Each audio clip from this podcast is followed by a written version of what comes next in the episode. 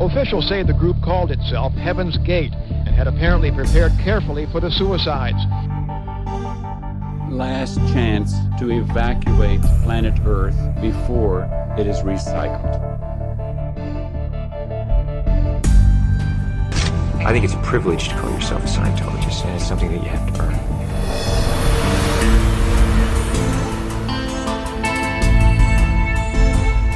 Sekta. Der Podcast über Sekten und religiöse Sondergemeinschaften. Now we're looking to the key that is within every heart and breast. That I, God that came from the earth of earth.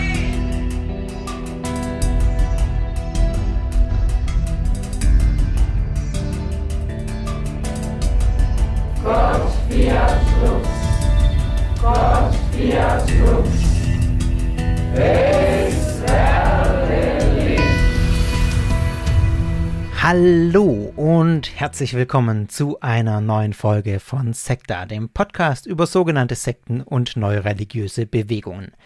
Mein Name ist Fabian und ich freue mich, dass ihr auch diesmal in Folge Nummer 41, wenn ich mich nicht verzählt habe, mit dabei seid.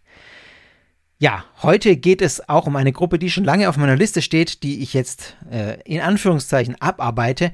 Es ist zugleich eine Gruppe, die schon sehr, sehr häufig als Wunsch bei mir eingereicht wurde. Es gibt ja ähm, die Möglichkeit, mir Nachrichten zu schicken über diverse Medien und diese Gruppe war tatsächlich da häufig mit dabei. Es geht um den sogenannten Bruno Gröning Freundeskreis und was es damit auf sich hat, werden wir heute uns genauer anschauen.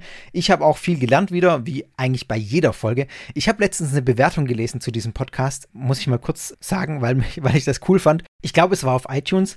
Da stand drin, dass auch nach vielen, vielen Folgen, ja, dass, dass nicht der Eindruck entsteht, dass ich an Enthusiasmus verliere. Und das ist tatsächlich so. Ich habe echt Bock auf diesen Podcast und ich beschäftige mich total gern mit den Themen. Und ja, deswegen äh, danke für die Bewertung und danke für alle eure Bewertungen. Die trudeln immer mal wieder ein äh, auf iTunes, auf diversen Plattformen. Ich nehme die wahr. Ich lese die gerne. Äh, vielen Dank dafür und es freut mich sehr, wenn ihr mir da eine Bewertung hinterlasst. Aber jetzt, äh, das ist genug Vorgeplänkel. Normalerweise mache ich das am Ende. Das muss jetzt einfach mal äh, vorab sein.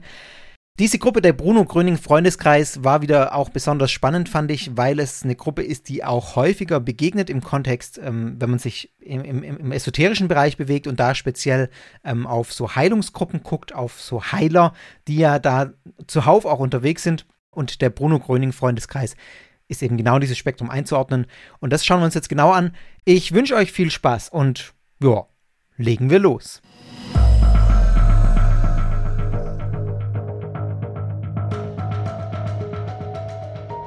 Der Bruno Gröning Freundeskreis ist tatsächlich, wie der Name schon sagt, eine Organisation, die es sich zum Ziel gesetzt hat, Bruno Gröning als ähm, der als Heiler und Transformator in Anführungszeichen verehrt wurde und wird, bekannt zu machen. Bruno Gröning ist dabei keiner unserer Zeitgenossen. Er lebt nicht mehr, ähm, aber das werdet ihr gleich noch erfahren im Blick auf die Geschichte.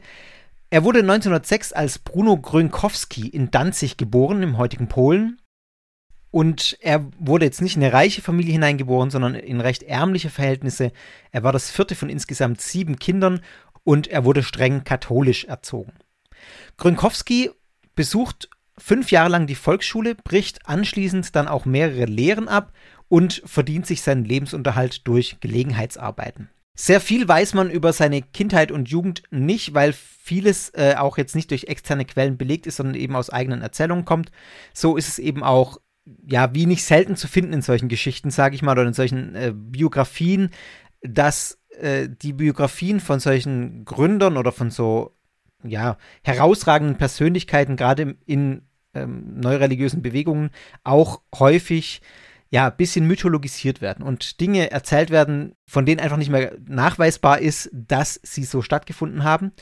Schon in sehr jungen Jahren zum Beispiel sagt Gröning nach eigenen Aussagen, oder Grönkowski damals noch, ähm, habe er über Kräfte verfügt, Tiere und Menschen zu heilen. Er sagt, damals sei er in diesen jungen Jahren noch nicht an die Öffentlichkeit damit gegangen, weil Gott ihm erst viel später den Befehl dazu gegeben habe.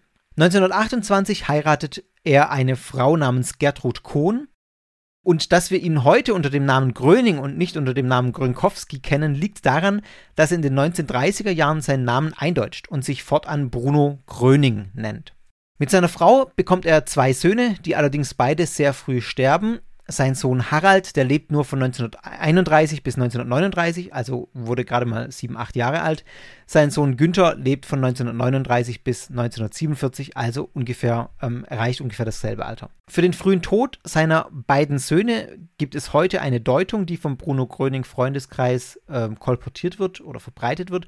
Er wird nämlich darauf zurückgeführt, dass seine damalige Frau nicht an die Heilkraft ihres Mannes geglaubt habe und die Kinder von ihm deshalb abgeschirmt habe und sie ohne sein Wissen in die Behandlung von Ärzten gab.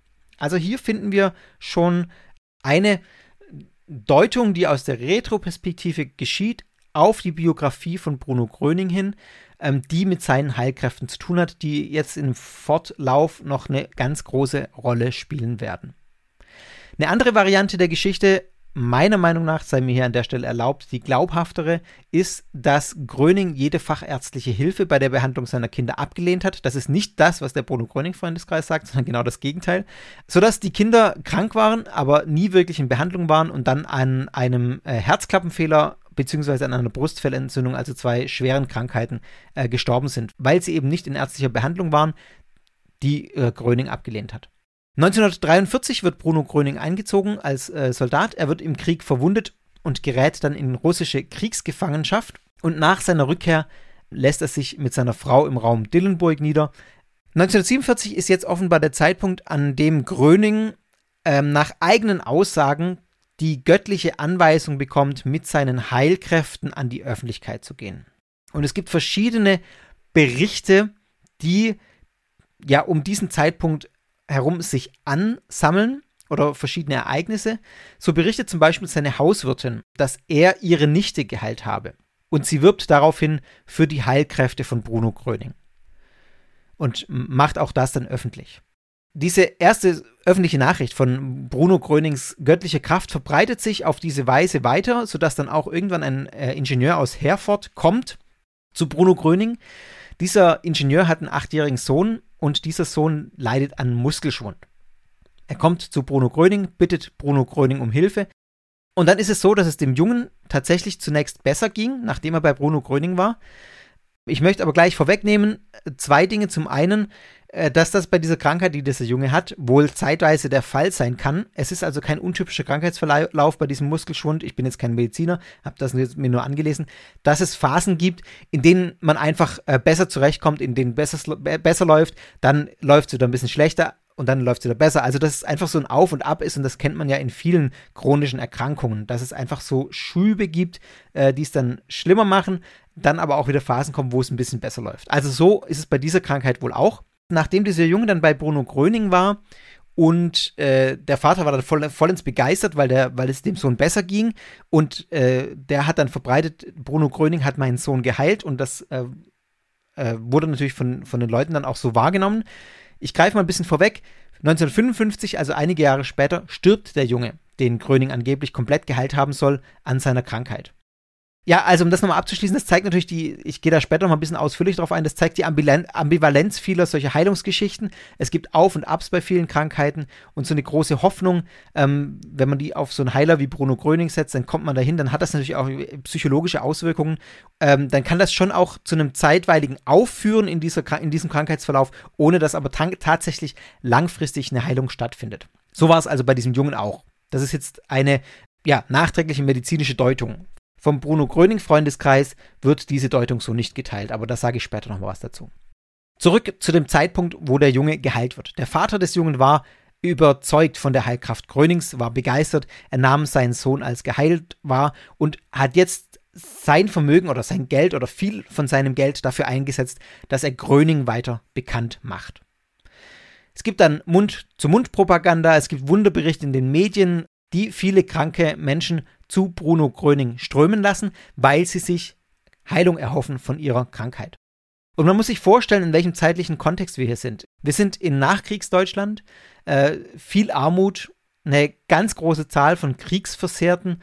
Ähm, und da stößt die Nachricht von einem Heiler, der auch Menschen mit schwersten Leiden heilen kann, auf reges Interesse. Und so ist es dann tatsächlich so, dass das richtige Massenveranstaltungen sind. Das kann man sich heute so gar nicht mehr vorstellen. Also ich kann es mir nicht vorstellen. Es ist so, dass die Menschen in Scharen als Heilungssuchende zu Bruno Gröning strömen. Von März bis Juni 1949, also in einem Zeitraum von ähm, ja, drei Monaten, erscheinen täglich bis zu 5000 Menschen am Wilhelmsplatz Nummer 7 in Herford. Das ist das äh, Domizil der Familie Hülsmann. Dort hat Gröning gelebt zu der Zeit. Es war dann so, dass die Landesregierung von Nordrhein-Westfalen das Ganze ja nicht ganz so gern gesehen hat und sehr skeptisch beäugt hat.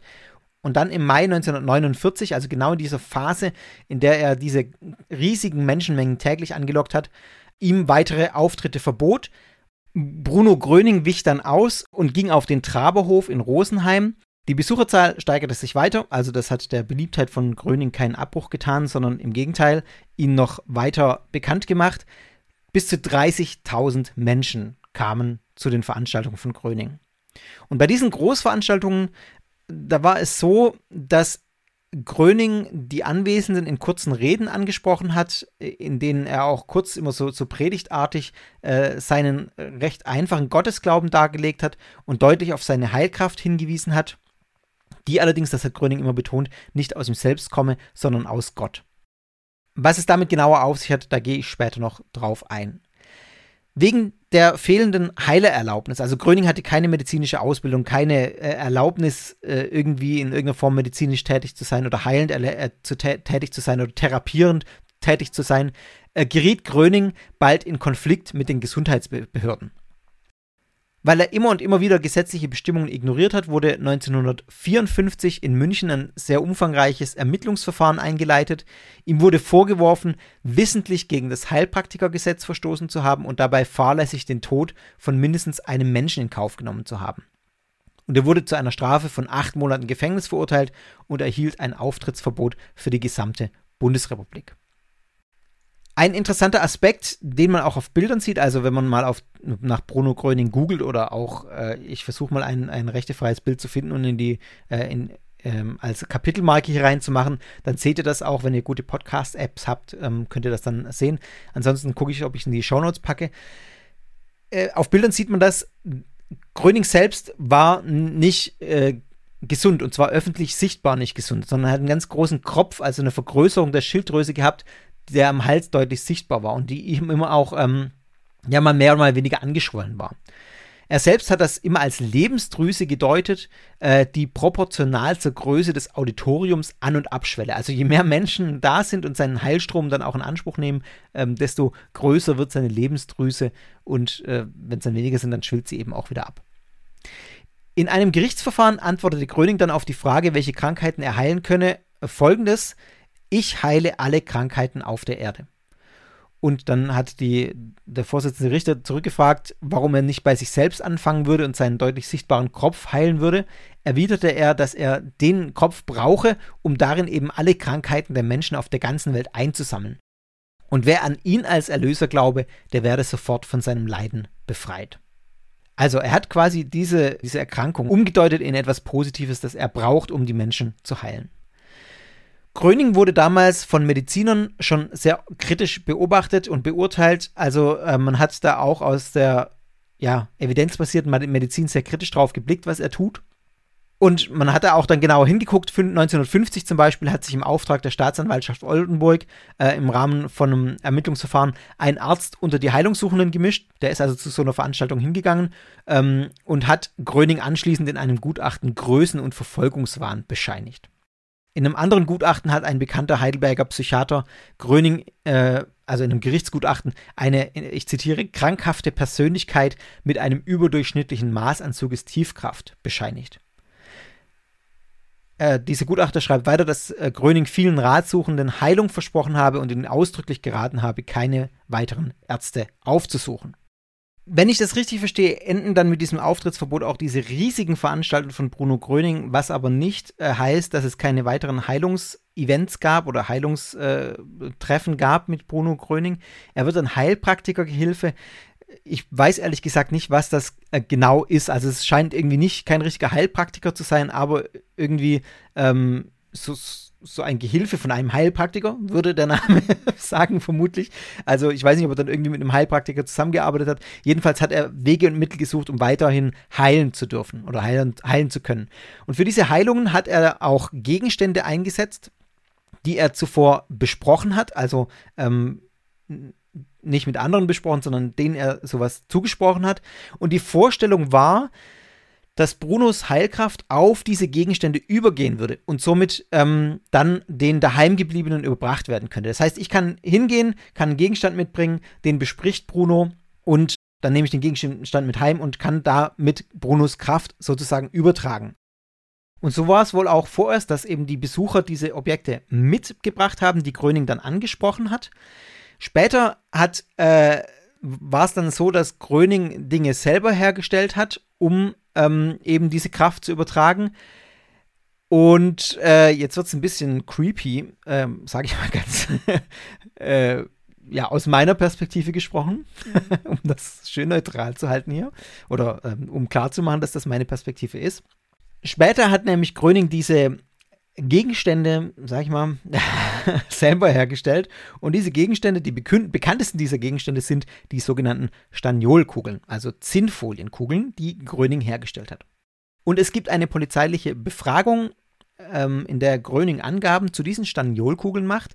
Diese Staniolkugeln bestanden äh, seinen Angaben zufolge aus der Staniolfolie seiner Zigarettenpackung, also diese Silberfolie, die da drin ist, in diesen äh, Zigarettenpackungen, die mit einem Kraftträger in Anführungszeichen gefüllt waren. Und was waren jetzt diese Kraftträger? Also diese Kraftträger konnten mehrere Dinge sein, nämlich zum einen seine Haare, seine Fingernägel, seine Zehennägel oder sein Sperma. Und dieses Sperma soll seiner eigenen Einschätzung nach besonders wirksam sein. Also der beste Kraftträger sein. Ja, vielleicht könnt ihr irgendwie ein bisschen nachvollziehen, warum ich sage, das wirkt auf mich ein bisschen creepy. Und damit ihr so ein bisschen Eindruck bekommt, äh, wie Gröning das auch selber verstanden hat mit diesem Ansprechen äh, von Gegenständen, habe ich euch einen kleinen Ausschnitt rausgesucht von einem Vortrag, den Bruno Gröning in Rosenheim am 7. November 1958 gehalten hat. Also relativ am Ende seiner Wirkungszeit sind wir jetzt schon. Aber da hat er mal über das Ansprechen von Gegenständen und auch im Speziellen von Staniol gesprochen und das mit einem Bild erklärt.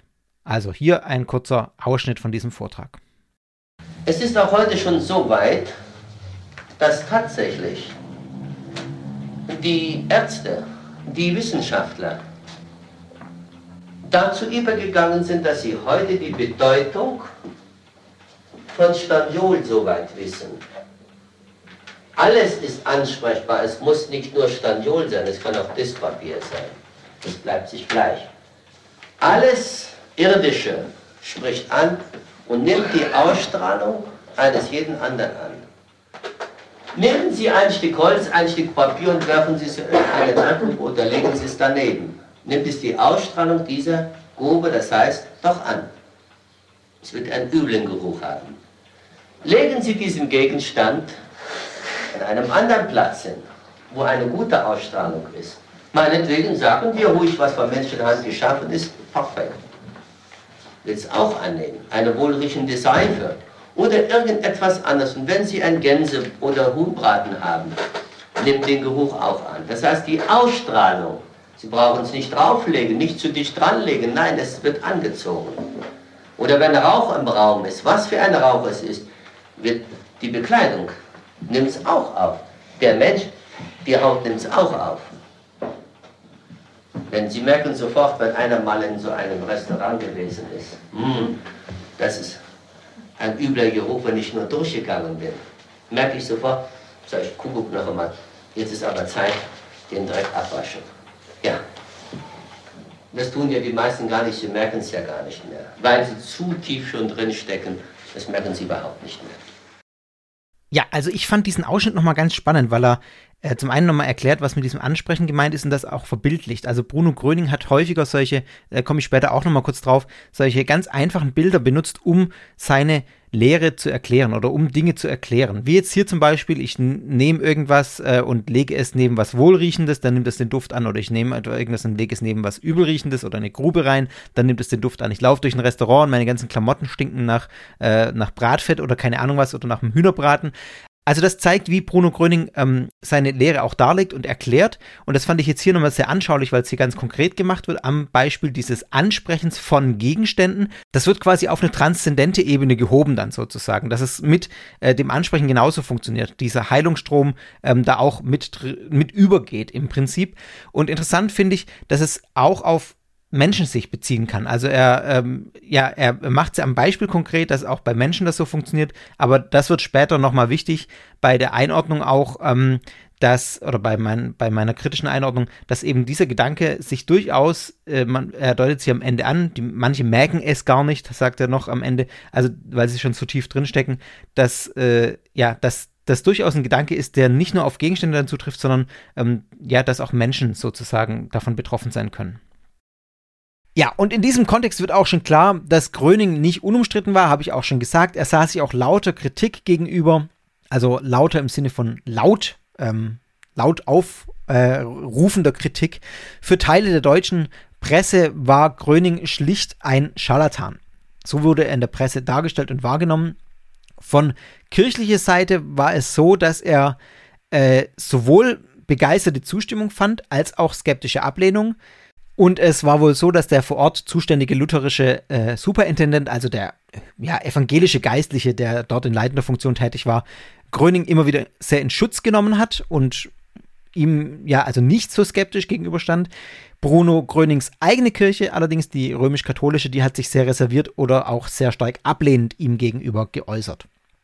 An der Stelle noch ein Einschub man fragt sich ja immer auch, warum machen Menschen wie Gröning solche Heilungsveranstaltungen? Warum, äh, was sind die Gründe, die dahinter liegen? Und es kann natürlich psychologische Gründe geben, darüber möchte ich jetzt nicht spekulieren, also sowas wie Narzissmus, dass man sich selber äh, ja einfach in den Mittelpunkt stellen muss und dass einem das viel gibt, viel Macht auch gibt und solche Dinge.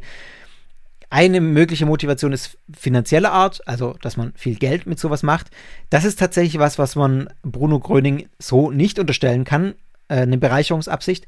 Gröning hat es immer abgelehnt, für seine Tätigkeiten Geld zu nehmen. Er hat es immer kostenlos angeboten, diese Heilungen. Er hatte auch keinen festen Wohnsitz, also hat jetzt nicht in Haus und Braus gelebt, sondern hat immer wechselnd bei seinen AnhängerInnen gelebt. Äh, und das war dann eben auch unterschiedlich und er ist durch die Lande gezogen und hat sich da immer irgendwo, ja, ähm, eingenistet klingt so negativ. Er hat einfach dann halt bei denen äh, übernachtet und zeitweise gewohnt. Die Konflikte mit dem Gesetz enden allerdings nicht äh, mit bei Bruno Gröning. Wegen Verstoßes gegen das Heilpraktikergesetz und wegen fahrlässiger Tötung wird er schließlich erneut angeklagt. Also diese fahrlässige Tötung bezieht sich auf einen Fall, wo er den Tod eines lungenkranken Mädchens verursacht äh, haben soll, indem er die Patientin, also dieses Mädchen, der ärztlichen Behandlung entzogen hat. Also auch hier wieder gesagt hat, geh nicht zu den Ärzten, sondern komm zu mir. Und dann ist dieses Mädchen gestorben und ähm, entsprechend wurde deswegen angeklagt. Er wird dann hier zu einer Geldstrafe und einer Haft auf Bewährung verurteilt. Gröning geht dann in Revision, aber es ist so, dass er den Ausgang des Verfahrens nicht mehr erlebt. Gröning selbst erkrankt an Magenkrebs, lässt sich 1958 in Paris medizinisch behandeln, also tatsächlich evidenzbasiert medizinisch behandeln. Der Krebs, äh, das Karzinom war allerdings schon inoperabel, das war so weit fortgeschritten, dass man da nichts mehr machen konnte. Und so stirbt Bruno Gröning am 26. Januar 1959, also bevor auch dieses Verfahren dann vollends abgeschlossen ist, weil ja die Revision von Gröning noch lief. Jetzt stellt man natürlich die Frage, also ein Mann wie Bruno Gröning, der alle heilen kann angeblich, wie kommt es, dass er an Magenkrebs erkrankt und wie er stirbt? Es gibt zwei Varianten, wie seine AnhängerInnen sich das heute rückblickend erklären. Die Deutungsweise derer, die an die Heilkraft von Bruno Gröning nach wie vor glauben. Die erste Deutungsweise ist, dass er in Anführungszeichen innerlich verbrannt sei, weil sein Heilstrom nach dem Verbot nicht mehr habe fließen können. Also dass quasi dieses Verbot zu heilen ihm den Rest gegeben hat und er sei dann einfach innerlich verbrannt. Das zweite, die zweite Möglichkeit, das zu äh, deuten, ist, dass er mit dem Krebsleiden stellvertretend das Leiden anderer auf sich genommen habe und getragen habe. Wenn es mir erlaubt ist, an der Stelle schon mal ein bisschen zu deuten, auch ich habe ja gesagt, dass diese Mythologisierung von so Biografien auch immer eine Rolle spielt in neureligiösen Bewegungen und in solchen Gemeinschaften. Und hier, das ist jetzt eindeutig meine Deutung oder eine Interpretation, die ich darauf anlege, diese, dieser Gedanke, dass er mit seinem Krebsleiden stellvertretend das Leiden anderer auf sich genommen hat und getragen hat, ja, wenn ihr irgendwie christlich sozialisiert seid, dann kommt euch der Gedanke nicht so unbekannt vor. Nämlich, dass es, äh, ja, da klingt eindeutig an, äh, diese, dieser Messias-Gedanke, dieser, äh, ja, die, der, der auch bei Jesus eine Rolle spielt. Also Jesus leidet stellvertretend für andere, zumindest in einem bestimmten Verständnis des Kreuzestodes von Jesus. Es ist so, dass in jedem Jahr große Gedenkfeiern an Geburts- und Todestags Gröning abgehalten werden von den AnhängerInnen von Bruno Gröning. Und Grönings Grab, das ist in Dillenburg, ist eine Art Wallfahrtsstätte für viele von den Menschen, die an die Heilkraft von Bruno Gröning nach wie vor glauben.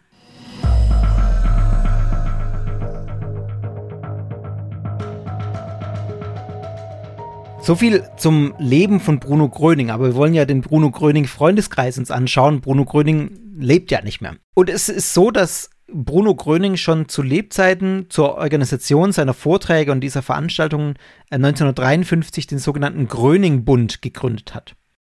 Mit diesem Gröning-Bund hat er sich allerdings einige Jahre später verstritten aufgrund einer Geldstrafe, zu der er verurteilt wurde. Und er hat erwartet, dass der Bund, der Gröning-Bund, das zahlen würde. Und beim Gröning-Bund hat man irgendwie gesagt, nee, wir zahlen das nicht. So hat sich dann Gröning von diesem Bund getrennt und der Gröning-Bund wurde aufgelöst. 1958 gründete er dann den Verein zur Förderung seelisch-geistiger und natürlicher Lebensgrundlagen in Deutschland. Und auf diese Weise entstanden dann die ersten lokalen Gemeinschaften von Geheilten und Heilungssuchenden in Deutschland. Also da kamen dann die beiden Gruppen zusammen, Menschen, die gesagt haben, Bruno Gröning hat mich geheilt und diejenigen, die gesagt haben oder die auf der Suche nach Heilung waren. Und dieser Verein hatte tatsächlich Bestand. 20 Jahre nach Grönings Tod, 1979, kam es zu einer Abspaltung von diesem bestehenden Verein unter der Leitung der Österreicherin Grete Häusler. Und da hat sich dann der Bruno Gröning Freundeskreis gegründet. Also der ist quasi eine Abspaltung von diesem äh, Verein zur Förderung seelisch-geistiger und natürlicher Lebensgrundlagen in Deutschland, der von Gröning selber noch gegründet wurde. Häusler selber gibt an, also die Leiterin des Bruno Gröning Freundeskreises, gibt an, dass sie von Gröning geheilt worden sei und ihr gelang es dann schließlich, das Archiv von Bruno Gröning für den Freundeskreis zu übernehmen. Das wurde zu Lebzeiten bereits angelegt. Archiv heißt, das sind quasi Aufzeichnungen von, von Heilungen und ähm, äh, ja, Aufnahmen von Bruno Gröning gespeichert und Bilder. Grete Häusler ist 2007 gestorben und seither, also jetzt seit äh, 15 Jahren, wird der Bruno Gröning Freundeskreis von ihrem Sohn Dieter Häusler geleitet. Der Bruno Gröning Freundeskreis versteht sich als einziger legitimer Erbe und Verwalter der Lehre Grönings und auch als das legitime äh, oder als die legitime Vermittlungsorganisation des göttlichen Heilstroms, den Bruno Gröning ja, ja vermittelt haben soll. Wenn sich der Bruno Gröning Freundeskreis als der legitime Nachfolger versteht, heißt das, es gibt auch noch andere. Ja, ist in der Tat so. Es gibt ein bisschen Zoff um die Frage, wer denn nun die legitime Nachfolge von Gröning ist. Es gibt weitere kleinere Gruppierungen und auch Einzelpersonen, die sich jeweils als authentische Nachfolger Grönings bezeichnen und die den Bruno Gröning Freundeskreis als solchen ablehnen. Und es ist in der Tat so, dass auch dieser ursprünglich von Gröning gegründete Verein noch existiert. Es lässt sich aber schon sehr deutlich sagen, dass der Bruno Gröning Freundeskreis die mit Abstand größte Anhängerschaft Grönings versammelt. Und das liegt vor allem daran, dass man hier sehr professionell aufgestellt ist und die Lehren Grönings auch gut vermarktet und gut, eine gute Außenwirksamkeit erzeugt. Es gibt einen Verlag, den Grete Häusler Verlag, der viele Bücher, Hörbücher, Musik-CDs, DVDs, Videos, Kalender und die Informationszeitschrift des Bruno Gröning Freundeskreises herausgibt und vertreibt. Das sogar auch mehrsprachig, also die meisten Artikel sind auf Englisch, Französisch, Niederländisch, Spanisch und Polnisch erhältlich und auf Deutsch natürlich. Und alle Mitarbeiter des Grete Häusler Verlags üben ihre Arbeit anscheinend ehrenamtlich und aus Nächstenliebe in Anführungszeichen aus. Angeblich arbeitet auch die Geschäftsleitung des Verlags unentgeltlich. Also so kann man es zumindest danach lesen. Es ist völlig unklar, wohin die Gewinne des Verlags fließen. Das lasse ich an dieser Stelle einfach mal so stehen. Im Bruno Gröning Freundeskreis gilt das Prinzip, dass alleine Bruno Gröning als Heiler betrachtet wird und alleine ihm heilende Kraft zugeschrieben wird. Die er von Gott vermittelt natürlich, aber ohne Bruno Gröning funktioniert es dann irgendwie nicht. Zeitweise war es so, dass der Bruno Gröning Freundeskreis im Jahr 2011 auch ähm, einen anderen bekannten Heiler unterstützt hat, den ihr vielleicht kennt, wenn ihr euch da schon mal ein bisschen mit beschäftigt habt, nämlich den äh, aus Kroatien, Kroatien stammenden Geistheiler Braco. Äh, Braco wurde durch seinen gebenden Blick bekannt. Und falls ihr das nicht kennt, das ist wirklich, diese Bemerkung sei mir erlaubt, das ist wirklich großartig. Ich verlinke euch das auch mal in den Shownotes. Äh, schaut euch das mal an. Braco und seinen heilenden Blick. Da gibt es eine kurze, ich glaube, Spiegel-TV-Reportage. Ein paar Minuten geht das nur. Lohnt sich. Braco ist nämlich einer, der kommt einfach auf die Bühne vor hunderten von Leuten, dann guckt er die Leute an, sagt kein Wort und dann geht er wieder. Nach keine Ahnung wie vielen Minuten. Und die Leute sind beseelt. Äh, das ist äh, Bracos gebender Blick. Und im Ernst, das ist es. Mehr ist da nicht dahinter. Ja, die Unterstützung von Braco, die hat der Bruno Gröning Freundeskreis dann aber wieder zurückgezogen. Offenbar deshalb, weil Braco ja seinen eigenen Weg gehen wollte und unabhängig von einer bestimmten spirituellen Gruppe heilen wollte. Bevor wir uns die Lehren und die Glaubenssätze nochmal ganz genauer anschauen, noch zwei Sätze zur Verbreitung. Das ist leider gar nicht so einfach zu sagen. Also laut eigenen Angaben auf der Webseite äh, ist der Bruno Gröning Freundeskreis in rund 100 Ländern vertreten. Äh, Angaben zu Mitgliedern habe ich keine gefunden direkt auf der Webseite. Zu Mitgliederzahlen ist wohl auch wahrscheinlich schwer zu sagen, weil ich äh, in diesen Freundeskreisen ja, das scheint mir eine relativ lose Struktur auch zu sein, sodass man da auch nicht genau sagen kann, wie viele dann da regelmäßig kommen oder es zumindest keine generelle Sammlung davon gibt. Auch ähm, Zahlen von Beobachtern ja, die schwanken sehr. Es ähm, gab vor 2007 Angaben von, äh, hatte Bruno Gröning Freundeskreis wohl selber mal von 60.000 Mitgliedern gesprochen, in 80 Ländern damals es gibt eine Schätzung, die aber auch schon 20 Jahre alt ist, von rund 30.000 Interessierten von Beobachtern in 550 sogenannten Kreisen äh, oder Kreistreffen, äh, also Gemeinschaften, äh, lokalen Gemeinschaften. Ja, äh, es ist davon auszugehen, dass diese Zahl eher ein bisschen zugenommen hat jetzt. Äh, also es werden schon einige Dutzend tausend sein. Wie viel davon in Deutschland äh, ist mir jetzt nicht klar geworden. Ja, also man kann es einfach schwer sagen. Es ist allerdings so, dass in der esoterischen Szene das jetzt kein unbekannte, keine unbekannte Größe ist. Also dass da der Bruno Gröning Freundeskreis durchaus bekannt ist. Ich habe auch schon mit einigen gesprochen, die in der esoterischen Szene unterwegs sind, denen der Bruno Gröning Freundeskreis durchaus ein Begriff ist. Es gibt Vernetzungen auf Telegram, äh, da gibt es eine entsprechende Gruppe. Die Chatgruppe dazu ist relativ klein, sehr aktiv ist man auch auf YouTube. Da werden immer wieder Videos hochgestellt, auch so Heilungsbezeugungsvideos, also wo Menschen berichten, wie sie geheilt wurden. Ähm, und der YouTube-Kanal ist tatsächlich relativ ja, erfolgreich oder relativ groß. Der hat äh, knapp 63.000 Abonnentinnen und die einzelnen Videos haben auch äh, Dutzende von Dutzende Tausende Abrufe. Also manche sogar knapp 300.000 Abrufe, viele davon um die 60 bis 80.000 Abrufe. Also das, äh, da, da ist schon ein gewisser Erfolg zu verzeichnen und es zeigt auch, ähm, dass der Bruno Gröning Freundeskreis durchaus keine geringe Reichweite hat und auch sehr aktiv ist und sich auch ganz gut präsentiert ja, eben in dieser speziellen Ästhetik, die er hat, natürlich auch mit viel Bildern von Bruno Gröning.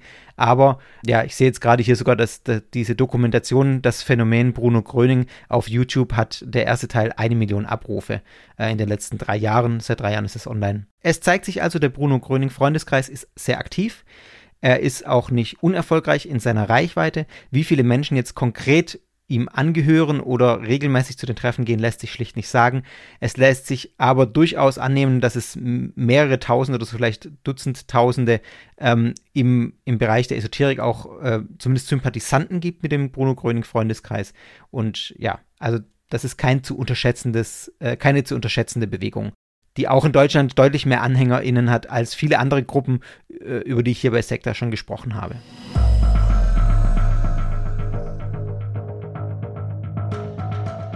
So, gehen wir einen Schritt weiter und schauen uns einmal an, was glauben eigentlich die Mitglieder des Bruno Gröning Freundeskreises und was hat Bruno Gröning so gelehrt und was, ja, was da alles mit dazugehört zu diesem bunten Potpourri der Glaubenswelt. Ganz wertneutral gesagt. Es ist einfach viel und es ist, äh, einige ja, fixe Dinge und wir gucken uns das mal an. Zunächst ähm, ist es so, dass Bruno Gröning selbst offenbar nie eine fixe Lehre formulieren wollte.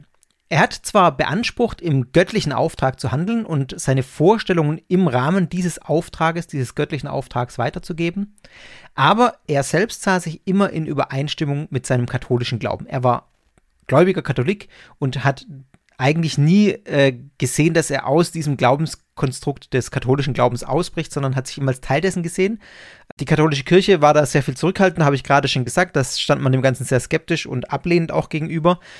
Fakt ist es, dass bis heute der Bruno Gröning Freundeskreis sagt, jedes Mitglied soll in seiner Glaubensgemeinschaft bleiben und äh, ja, wir sind keine religiöse Gruppe in dem Sinn, dass wir die Leute hier aus anderen Glaubensgemeinschaften abziehen, in Anführungszeichen, sondern ähm, das ist für viele einfach ja ein Teil ihres Glaubens, ähm, auch nicht ein ganz unwichtiger Teil des Glaubens im Bruno Gröning Freundeskreis.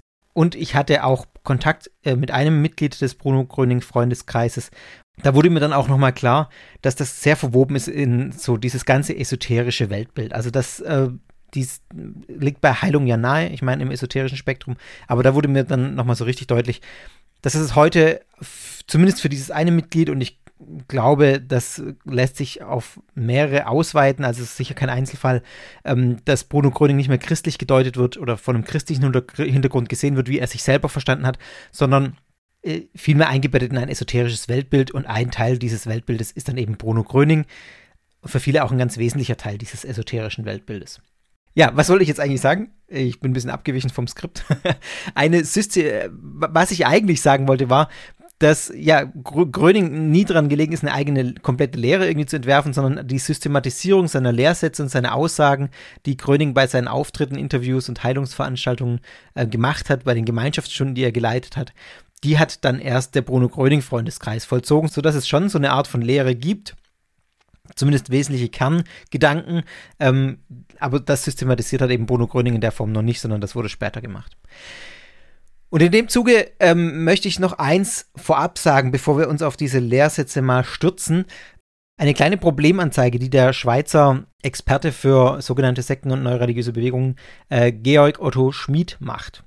Den habe ich auch schon häufiger hier zitiert. relinfo.ch ist die Webseite, die er hat. Da kann man auch viel nachlesen über diverse Gemeinschaften. Ich hatte ja gesagt, dass Gröning selbst einen Verein gegründet hat, der heute noch existiert und der im Clinch mit dem Bruno Gröning Freundeskreis liegt. Die Leitung des ursprünglichen von Bruno Gröning gegründeten Vereins wirft nämlich dem Grete Häusler Verlag und damit dem Bruno Gröning Freund Freundeskreis, das ist eigentlich nicht trennbar in der Form, äh, vor, die ursprünglichen Zitate und Texte von Gröning abzuändern. Also man sagt hier, das, was der Bruno Gröning Freundeskreis macht, entspricht nicht mehr dem, was Bruno Gröning selbst gelehrt und getan hat und gesagt hat. Das sind erstmal äh, ja auch harte Vorwürfe in diesem Kontext jetzt. Mindestens in einem Fall sind diese Vorwürfe auch gut belegt und von außen nachvollziehbar. Es gibt nämlich in der Tat einen Text, den Gröning 1957 in einer Zeitschrift publiziert hat. Fast 30 Jahre später wird derselbe Text 1986, also 29 Jahre später, in einer Publikation des Grete Häusler Verlages erneut gedruckt. Und wenn man diese beiden Texte jetzt vergleicht, dann sieht man, dass es viele Ergänzungen gibt, Veränderungen gibt, die nicht als solche kenntlich gemacht werden. Ähm, unter anderem werden zum Beispiel in der neueren Variante Zitate von Goethe und Bismarck mit eingebaut, um Gröning natürlich auch einen Eindruck eines gut gebildeten intellektuellen Menschen zu verleihen. Diese Zitate sind in der ursprünglichen Version nicht zu finden. Es ist unklar, wie weit man auch in anderen Publikationen des Grete Häusler Verlags also darauf vertrauen kann, dass die Zitate und Texte wirklich so von Gröning stammen, wie sie auch veröffentlicht werden. Zumal ja der Bruno Gröning Freundeskreis im Besitz des Archivs von Gröning ist und deshalb das sich von außen auch nicht nachprüf nachprüfen lässt. Es gibt einfach ähm, ja keinen Zugang zu den Originalschriften, die sind alle in Hand ähm, in diesem Archiv zu finden. Insbesondere im Buch Die Lehre Bruno Grönings da werden auch keine Nachweise für die Gröning-Zitate geliefert, sondern die werden nur äh, behauptet oder zitiert, aber eben ohne konkreten Nachweis. Was man also hat, ist die Lehre Bruno Grönings nach der Darstellung des Grete Häusler Verlags, nach der Darstellung des Bruno Gröning Freundeskreises. Zugriff auf das, was er wirklich gesagt hat und inwiefern das mit der Darstellung des Verlages übereinstimmt, gibt es einfach nicht. Abgesehen von den Sonderfällen, ähm, so nenne ich es mal, nämlich die Audioaufnahmen, die der Bruno Gröning Freundeskreis veröffentlicht, unter anderem auf YouTube, also das, was ihr jetzt gerade als Ausschnitt auch schon gehört habt. Man muss also immer mitdenken, dass diese Lehre, die ich jetzt auch gleich darstellen werde, aus zweiter Instanz rekonstruiert ist. Im Prinzip macht es für die Lehre und für die Betrachtung dieses Bruno Gröning Freundeskreises ja auch keinen Unterschied, weil ja alle nur Zugriff darauf haben und entsprechend auch die AnhängerInnen des Freundeskreises ähm, nur Zugriff auf die vom Verlag veröffentlichten Versionen haben. Es ist lediglich relevant für die Frage, inwieweit das eben identisch ist mit der Lehre, die Bruno Gröning ursprünglich vertreten hat. Und das lässt sich einfach nicht mehr mit Sicherheit sagen. So viel mal vorab als kleine Problemanzeige. Beginnen wir mit dem ich möchte sagen, Zentrum der Vorstellungen oder des Glaubenszentrum ähm, im Bruno Gröning Freundeskreis, nämlich der Heilstrom, der sogenannte, der nach Grönings Lehre oder Grönings Ansicht vom Herrgott ausgehe und durch ihn, also Bruno Gröning, durch zu den kranken Menschen fließe. Und ich zitiere hier von der Website des Bruno Gröning Freundeskreises, wie ich es häufig tun werde jetzt im Folgenden, weil einfach da das auch hm, ausführlich dargestellt ist, viele, viele Dinge. Und das ist die Originalquelle. Also das sauge ich mir nicht aus den Fingern, sondern das kann man nachlesen. Also Zitat, Gröning verglich Gott mit einem Elektrizitätswerk, den Menschen mit einer Glühbirne. Wie die Glühbirne nur dann ihren Zweck erfüllen kann, wenn der Strom aus dem Kraftwerk sie erreicht, kann der Mensch nur dann in der göttlichen Ordnung leben, wenn er mit der Kraft Gottes gespeist wird. Sich selbst schrieb Gröning die Aufgabe eines Transformators zu. Er wandelt die unendlich hohen göttlichen Energien derart um, dass jeder Mensch nur so viel bekommt, wie er aufnehmen kann. Also, das beschreibt diesen göttlichen Heilstrom und man merkt schon an dieser Beschreibung, auch wieder das, was ich vorher gesagt habe bei dem Audio, bei dem Audioeinspieler, dass Gröning sehr konkrete Beispiele, anschauliche Beispiele nimmt für seine äh, Ausführungen man merkt auch, ich weiß jetzt nicht, wie ich das korrekt formulieren soll. Man merkt auch, dass er kein in Anführungszeichen Schwurbler ist, in dem Sinne, dass er irgendwie weitschweifig viel erklärt und alles versucht, in irgendwelche Systeme einzubetten oder irgendwelche kosmischen, kosmischen Gesetze entwirft, wie man es ja häufig in der heutigen Esoterik findet. Also, das meine ich jetzt mit Schwurbler. Ich meine damit nicht, dass das, was er sagt, korrekt ist oder äh, irgendeinen wissenschaftlichen Anhaltspunkt hat. Mit Schwurbler meine ich in dem Kontext, dieses äh, ausmalende Weltbild, das irgendwie für alles dann äh, nochmal hier eine Verknüpfung und da eine Verknüpfung und einfach so ausführliches Reden und Schwurbeln eben. Ähm, nein, er macht das sehr konkret, anschaulich. Er erklärt kurz und knapp, ähm, was es damit auf sich hat. Gröning hat die Aufgabe des Vermittlers des göttlichen Heilstroms. Dieser Mittler ist eben notwendig, weil der Heilstrom für den direkten Empfang durch die Menschen viel zu stark wäre. Deswegen ist er eine Art Transformator, damit dieser Heilstrom die Menschen eben nicht schädigt. Gröning ist quasi notwendig, um den göttlichen Heilstrom in der korrekten Weise zu empfangen. Ich hatte ja gesagt, ich habe äh, Kontakt aufgenommen mit einem Mitglied des Bruno Gröning Freundeskreises und in der Tat habe ich diesem Mitglied, ähm, das hier auch anonym bleiben wird, gefragt, ähm, wozu brauche ich eigentlich Bruno Gröning? Kann ich nicht, weil Bruno Gröning immer wieder sagt, Gott allein ist der Arzt, er ist der, der Ursprung des göttlichen Heilstroms und ich habe dann eben gefragt, wozu brauche ich dann Bruno Gröning? Wenn, wenn, warum, kann, warum kann ich nicht direkt äh, Gott anrufen?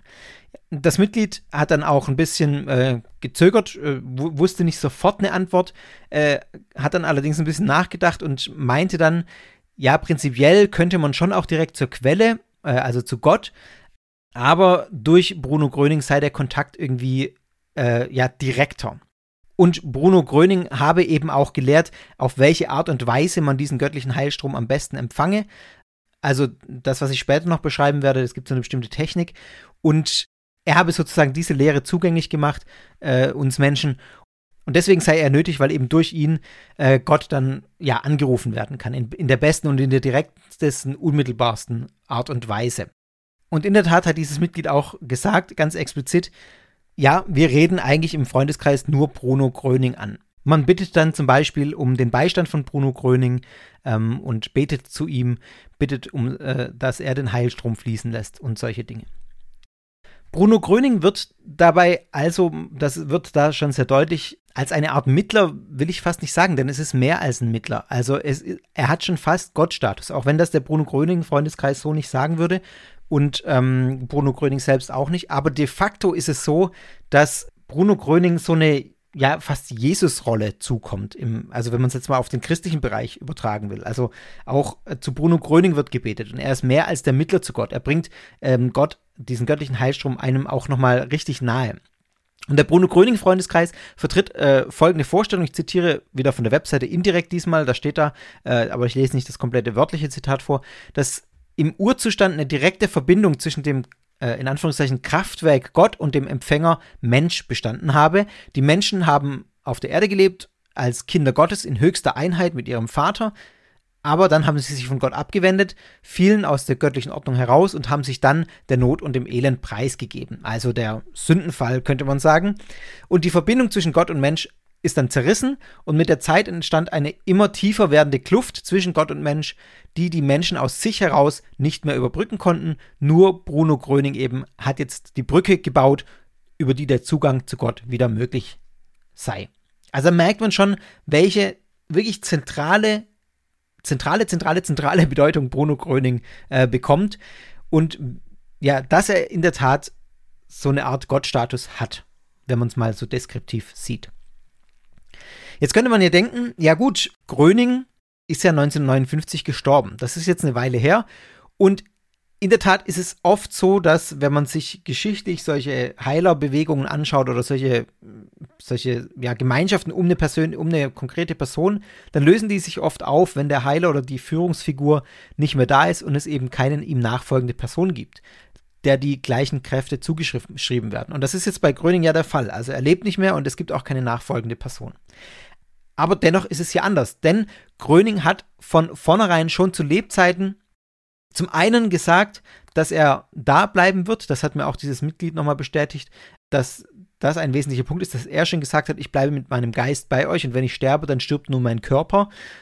Und er hat auch schon zu Lebzeiten ja sowas wie eine angebliche Fernheilung praktiziert, wo er nicht körperlich äh, präsent sein musste. Also das, was ich vorhin gesagt hatte mit diesen Staniolkugeln und den anderen ansprechend anspr äh, an Gegenständen, die angesprochen werden und dann eben die Heilkraft Grönings weitertragen. Also da merkt man schon, der Gedankensprung dazu, dass jetzt Bruno Bröning, äh, Bruno Bröning, Bruno Gröning ähm, aus dem Jenseits hinaus auch weiter diese Tat äh, vollzieht sozusagen und auch aus dem Jenseits heraus weiter diesen göttlichen Heilstrom weiterleitet, der, der Gedankensprung ist nicht so weit. Nach Ansicht des Bruno Gröning Freundeskreises ist genau das der Fall. Bruno Gröning kann auch nach seinem Ableben, nach seinem irdischen Ableben, den göttlichen Heilstrom ähm, vermitteln und er lebt quasi in einer jenseitigen Welt weiter. So ein bisschen ersetzt in Anführungszeichen ähm, wurden diese Staniolkugeln, die Bruno Gröning selber verwendet hat, heute von den Bildern von Bruno Gröning. Also wenn man sich auf der Webseite umschaut und ähm, auch bei den Gemeinschaftstreffen, das wurde mir auch bestätigt von dem Mitglied, Bilder, Bilder, Bilder von Bruno Gröning sind ganz, ganz, ganz zentral. Und die sind nicht nur irgendwie Deko, die sind nicht nur irgendwie Ehrerbietung, wie man es von so, ähm, von so Heiligenbildchen vielleicht kennt in orthodoxen Kirchen oder auch in der katholischen Kirche. Ähm, sondern das hat eine, eine deutlich höhere, einen deutlich höheren Stellenwert. Die Bilder sind in gewisser Weise notwendig, damit dieser Heilstrom fließen kann. Ohne Gröning-Bild an der Wand kann man es zugespitzt formulieren, ohne Gröning-Bild kann kein Heilstrom fließen. Und so ist es so, dass überzeugte AnhängerInnen der Bruno Gröning-Lehre auch ein kleines Porträt von Bruno Gröning bei sich tragen das eben diese Funktion übernimmt, die früher solche Staniolkugeln oder solche angesprochenen Gegenstände hatten. Und hier auch nochmal ein Verweis auf meinen Kontakt mit dem Mitglied des Bruno Gröning Freundeskreises, das mir dann auch nochmal bestätigt hat, also dass es diese Bilder in allen Ausführungen gibt, große, kleine, die man sich unter die Matratze legen kann, die man mit sich tragen kann jederzeit. Das Mitglied selbst hat gesagt, es hat äh, zu jeder Zeit ähm, zwei Bildchen von Bruno Gröning im Auto, denn es ist in der Tat so, dass ja, überzeugte AnhängerInnen Bilder immer dabei haben, dass wenn was passiert, wenn man sich verletzt, dann braucht man schnell ein Bild von Bruno Gröning, ähm, um eben den Heilstrom richtig fließen lassen zu können. Und das funktioniert dann so, dass man äh, dieses Bild nimmt, das kleine Bild, und auch dann auf die Wunde oder auf den Verband oder je nachdem, was man hat, drauflegt und dann ähm, ja um diesen Heilstrom bittet. Wie die, Pro wie, wie die Prozedur genau aussieht, ähm, ich, weiß ich nicht. Und es sei so, das Mitglied hat mir dann von einem anderen Mitglied berichtet, dass zum Beispiel auch diese Bildchen dann ins Auto ähm, einge eingearbeitet hat unter den Motor, äh, irgendwie vorne beim Motor, ähm, als Schutz für das Auto sozusagen. Man kann das auch wohl in Hundekörbchen legen, in Katzenkörbchen, äh, wenn man diesen Heilstrom an ein Tier weitergeben möchte. Man kann diese Bildchen auch so weitergeben und die wirken auch laut Aussage dieses Mitglieds, wenn die Person, die dieses Bild bekommt, keinerlei Ahnung davon hat, was es mit dem Bild auf sich hat. Also soll unabhängig äh, davon wirken, ob man daran glaubt oder nicht. Und das war für mich nochmal ganz interessant zu hören, welche Rolle tatsächlich diese, diese Bilder da spielen. Ähm, das klingt aus einer Außenperspektive sehr befremdlich. Diese Bilder, die einfach mega aufgeladen sind und deutlich mehr sind als nur irgendwelche Darstellungen oder irgendwie nur solche Heiligenbildchen. Also was man ja beim ersten äh, Anblick denkt. Nee, die haben für die äh, Gläubigen im Bruno Gröning Freundeskreis eine richtig enorm wichtige Funktion. Und es gibt wohl auch, da bin ich jetzt nicht ins Detail eingestiegen mit dem Mitglied, mit dem ich da gesprochen habe, es gibt wohl unterschiedliche Bilder, die unterschiedlich wirken. Also es gibt ein ganz ähm, zentrales Heilbild, das Heilbild schlechthin, hat mir das Mitglied gesagt. Das sei, da, da sei im Hintergrund so eine Lampe zu sehen. Ich glaube, ich habe es auf der Webseite auch gefunden. Ähm, ja, aber es gibt einfach unterschiedliche Bilder, die für unterschiedliche Anwendungszwecke nochmal dann ähm, besser oder schlechter funktionieren oder anders funktionieren. Auf der Website von äh, äh, Georg Otto Schmid, dem Schweizer ähm, Weltanschauungsexperten, habe ich auch gelesen. Das konnte ich jetzt äh, anderweitig nicht nochmal verifizieren, deswegen sage ich so deutlich die Quelle dazu, dass wenn Bilder fotokopiert werden, sei die Funktion der Kopie deutlich schlechter als die des Originals und dass die Abzüge von Originalnegativen auch weit wirksamer seien als Drucke von Gröning-Bildern. Also, dass es da auch nochmal Abstufungen gibt und je näher man am Originalbild ist, desto äh, wirksamer sei der Heilstrom, der dann kommt. Ja, gehen wir einen Schritt weiter. Die Aufnahme und das Empfangen dieses äh, brunoischen Heilstroms, göttlichen Heilstroms vermittelt durch Bruno, wird im heutigen Freund Freundeskreis deutlich stärker ritualisiert als zu Bruno Grönings Lebzeiten. Über die Zeit hinweg wurde die Praxis des sogenannten Einstellens entwickelt. Also, das Einstellen ist tatsächlich ein fester Begriff im Bruno Gröning Freundeskreis. Und das heißt, dass man sich in eine bestimmte Haltung begibt. Die den Heilstrom empfangende Person sitzt in offener Körperhaltung, das heißt ohne Überkreuzung der Beine und Arme und legt dann die Hände mit äh, nach oben geöffneten Handflächen auf die Oberschenkel. So hat es mir auch das Mitglied nochmal beschrieben. Und neben dieser Äußerlichkeit, äh, also dieser äußeren Sitzhaltung, ist es laut dem Bruno Gröning Freundeskreis auch wichtig, möglichst alle störenden Gedanken abzuschalten und sich ganz darauf zu konzentrieren, was im Körper geschieht. Also eine offene, gläubige Geisteshaltung ist dem Bruno Gröning Freundeskreis zufolge Grundvoraussetzung für dieses Einstellen. Und auf diese Weise kann sich der Mensch dann dem Glauben zufolge dem Einströmen der Heilkraft öffnen. Ich zitiere wieder von der Webseite. Kurt Trampler, in Klammern geheilter zeitweiliger Mitarbeiter Bruno Grönings, Journalist und Buchautor, schrieb in seinem Buch Die große Umkehr, Wichtig ist neben der inneren Vorbereitung auch eine scheinbar kleine, aber doch sehr wesentliche Äußerlichkeit. Man soll mit freiem Rücken sitzen und weder beide Beine noch beide Hände aneinanderlegen, Gegenseitige Berührung der Hände bewirkt nach Grönings Auffassung einen Kurzschluss des Lebensstroms im Oberkörper. Aneinanderlegen oder gar Überschlagen der Beine führt zu dem gleichen Schaden im Unterkörper. Wer solche Fehler gewohnheitsmäßig mache, könne sich sogar auf längere Frist gesehen recht unangenehme Krankheiten zuziehen. Also auch hier sieht man wieder, ich fand es echt interessant, äh, auch wieder diese, diese technische Beschreibung im, im elektrischen Sinne sozusagen, hatten wir jetzt ja auch schon äh, mal diese Beschreibung, mit dem Kurzschluss. Also, dass der, der, der Heilstrom tatsächlich ja, wie, so ein, wie so ein elektrischer Lebensstrom empfunden wird. Die Erwartung ist, dass das Einfließen des Heilstroms auch physisch erfahrbar wird, etwa durch Kribbeln oder ähnliches. Auch das hat das Mitglied angesprochen, als ich mit ihm in Kontakt war, ähm, dass man, wenn man diese Haltung einnimmt, irgendwie schnell so ein Kribbeln spüren soll, hat, hat es behauptet zumindest. dieser Brauch des Einstellens wurde dann auch gerahmt und zu einer eigentlichen tatsächlich Liturgie äh, weiterentwickelt durch die Empfehlung, dass das Einstellen mit der Lektüre von Gröning-Worten zu verbinden sei und dann Bitten an Gröning zu richten sei und schließlich auch meditative Musik zu hören sei. Und auch da wieder ähm, wurde mir aus den Reihen des Bruno Gröning Freundeskreises sozusagen äh, erzählt, dass es äh, so eine explizite Musik gibt, die dann da auch gehört wird und es zwei Musiker gäbe, die explizit für den Bruno Gröning Freundeskreis da auch Musik machen würden. Ich beziehe mich wieder auf äh, Georg Otto Schmid. Auf der Website des Bruno Gröning Freundeskreis habe ich darüber keine Angaben gefunden, dass in der Praxis eines gläubigen Anhängers, einer gläubigen Anhängerin des Bruno Gröning Freundeskreises ein solches Einstellen zweimal täglich geübt werden soll, wobei die beste Tageszeit ähm, 9 Uhr und 21 Uhr sei, also im Abstand von 12 Stunden, und kurze Einstellungen aber in jeder Lebenslage geübt werden könnten, ähm, ja, in der man einfach Kraft oder einen Heilstrom von oben braucht. Ah, und bevor wir zum nächsten äh, Punkt noch übergehen, diese Bildchen und so, die sollen auch nicht nur wirken, wenn es irgendwie um körperliche Gebrechen geht, sondern tatsächlich auch, wenn, wenn irgendwie Geräte defekt sind. Also da äh, schreibt man Bruno Gröning nicht nur körperliche Heilung zu, sondern also einen universellen Reparaturheilsstrom, könnte man vielleicht sagen. So ist ja auch zu erklären zum Beispiel, dass man vielleicht Bruno Gröning Bildchen von in seinen Motorraum reinklebt. Werfen wir nochmal einen Blick auf die Webseite des Bruno Gröning Freundeskreises, denn ich möchte hier Aussagen nebeneinander stellen, die auf dieser Webseite zu finden sind. Ich zitiere die erste. Entsprechend dem Vorbild Bruno Grönings wird im Freundeskreis nicht diagnostiziert, therapiert, untersucht oder behandelt. Ebenso wenig wird von Arztbesuchen, Medikamenteneinnahme, Therapien oder operativen Eingriffen abgeraten. Nach Gröning ist jede Heilung ein Gnadenakt Gottes, deshalb werden im Bruno Gröning Freundeskreis auch keine Heilsversprechen abgegeben.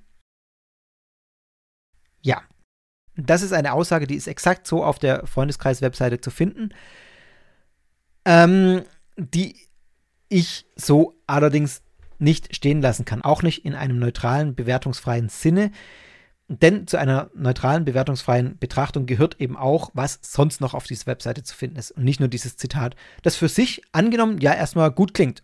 Wir, wir versprechen nichts und wir heilen auch nicht, äh, wir, wir therapieren nicht, wir, wir, wir diagnostizieren nicht, wir raten nicht von Arztbesuchen ab, ab. Ist ja erstmal super, wenn das so ist. Wenn man sich die Webseite allerdings weiter anschaut, dann ist diese Aussage meiner Ansicht nach einigermaßen absurd, aber beurteilt das bitte selbst. Das ist jetzt meine Meinung. Die ganze Webseite, wenn man da drauf guckt, macht das ruhig, bruno-gröning.org.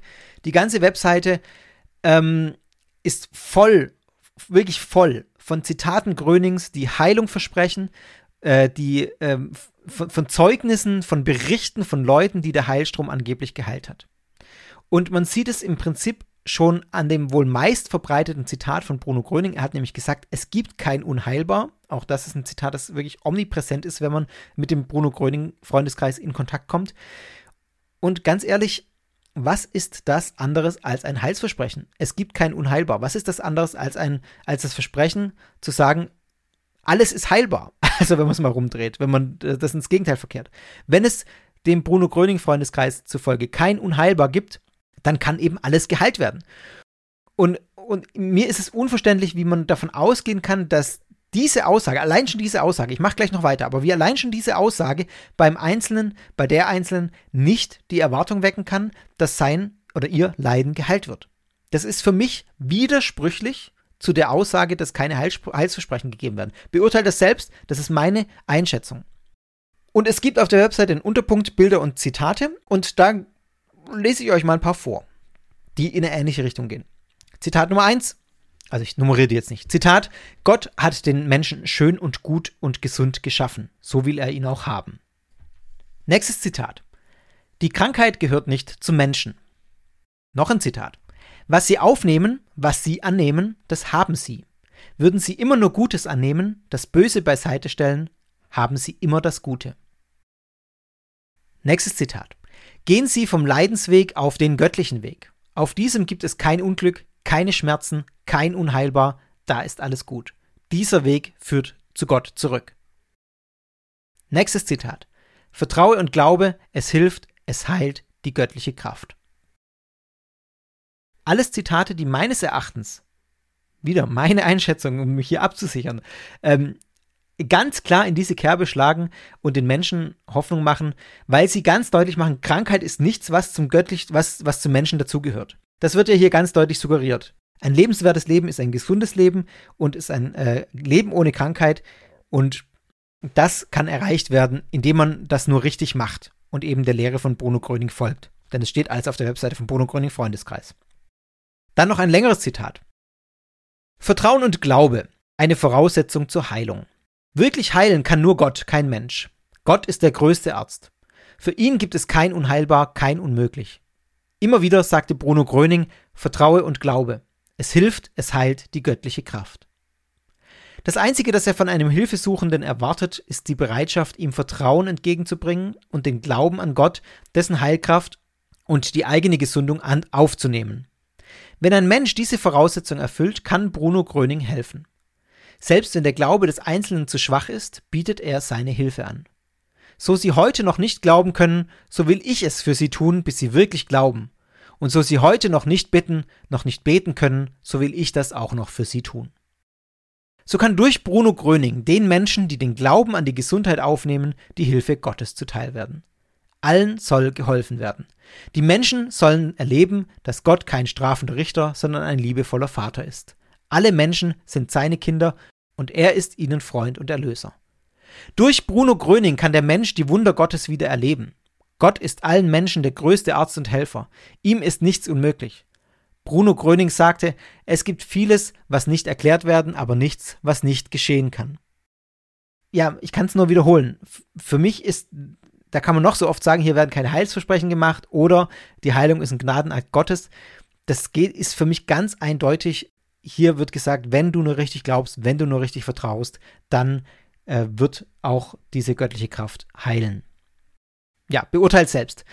Klar wird hier auch noch, dass letztlich die Ansicht ist, dass Heilen nur Gott kann, aber eben auch nicht ohne Bruno Gröning.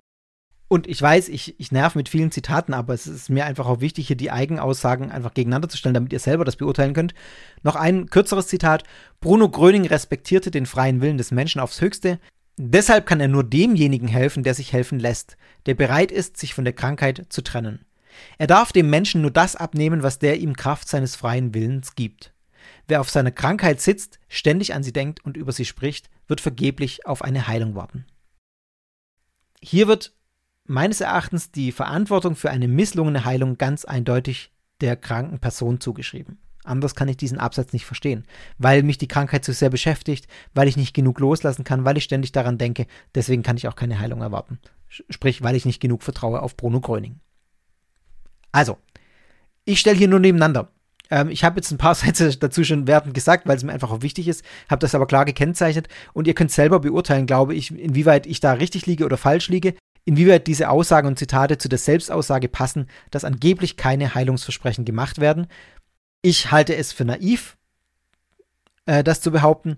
Es ist klar ersichtlich, dass wenn ich als kranke Person auf diese Webseite komme, ich habe irgendein krasses Leiden, da werden bei mir enorme Heilungserwartungen geschürt, wenn ich nur richtig auf die Kraft von Bruno Gröning vertraue. Für Außenstehende, für Verzweifelte, für Hilfensuchende, für Kranke wirkt es natürlich so, dass hier Heilsversprechen gemacht werden und da hilft so ein kleiner Nebensatz halt auch nichts.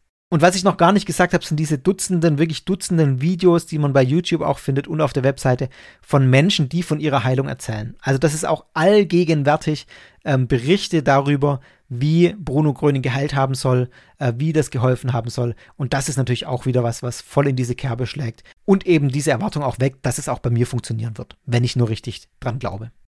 Schauen wir uns mal noch einen weiteren Begriff an aus der Lehre des Bruno Gröning Freundeskreises beziehungsweise äh, von Bruno Gröning, nämlich den Begriff der Regelungsschmerzen oder kürzer Regelungen.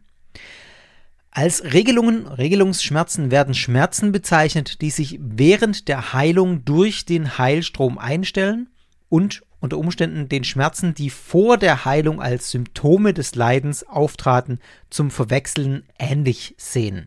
So lautet die Beschreibung. Die Regelungsschmerzen zeigen aber entgegen dem Augenschein, so glaubt man, nicht die Unwirksamkeit des Heilstromes, sondern gerade dessen Wirksamkeit an. Sie weisen nämlich angeblich darauf hin, dass der Heilstrom den Körper reinigt und noch vorhandene Belastungen entfernt. Das ist ein ganz zentraler Begriff im Bruno Gröning Freundeskreis und den findet man auch in anderen Bereichen äh, der sogenannten alternativen Medizin, nämlich zum Beispiel in der Homöopathie, gibt es den Begriff der Erstverschlimmerung. Diesen Begriff haben auch diverse Geistheiler übernommen, um zu erklären, warum ihre angebliche Heilung ähm, weitere Schmerzen erstmal nicht behebt. Gröning-Anhänger sagen jetzt, auch bei homöopathischer Behandlung verschlechtere sich der Zustand des Patienten vorerst, um dann eben in eine Verbesserung zu münden. Und diese Vorstellung äh, legt man eben auch auf die Heilungs, ähm, Prozesse an, die der Heilstrom von Bruno Gröning auslösen soll.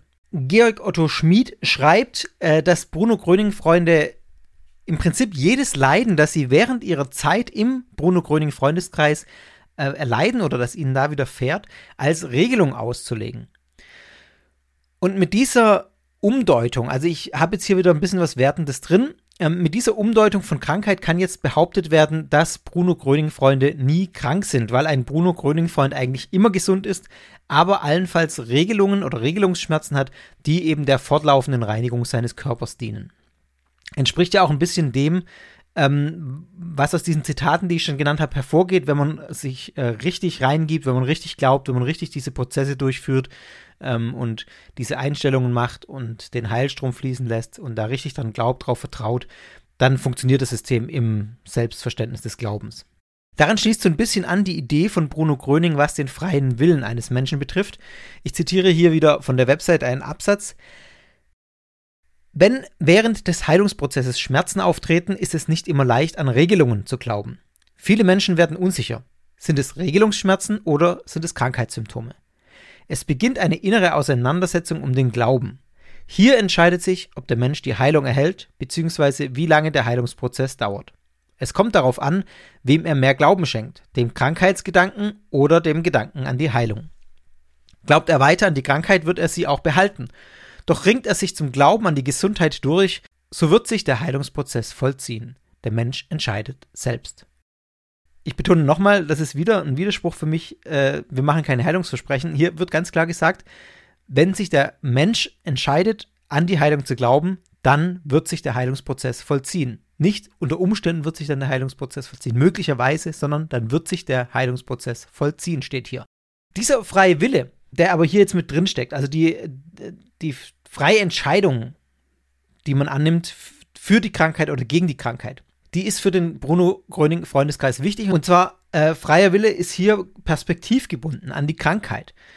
Ähm, auch ein Zitat von Gröning oder von, von der Webseite wieder. Deshalb kann Gröning nur demjenigen helfen, der sich helfen lässt, der bereit ist, sich von der Krankheit zu trennen. Also freier Wille heißt hier, wenn man das mal übersetzt, der freie Wille, sich für oder gegen eine Krankheit zu entscheiden.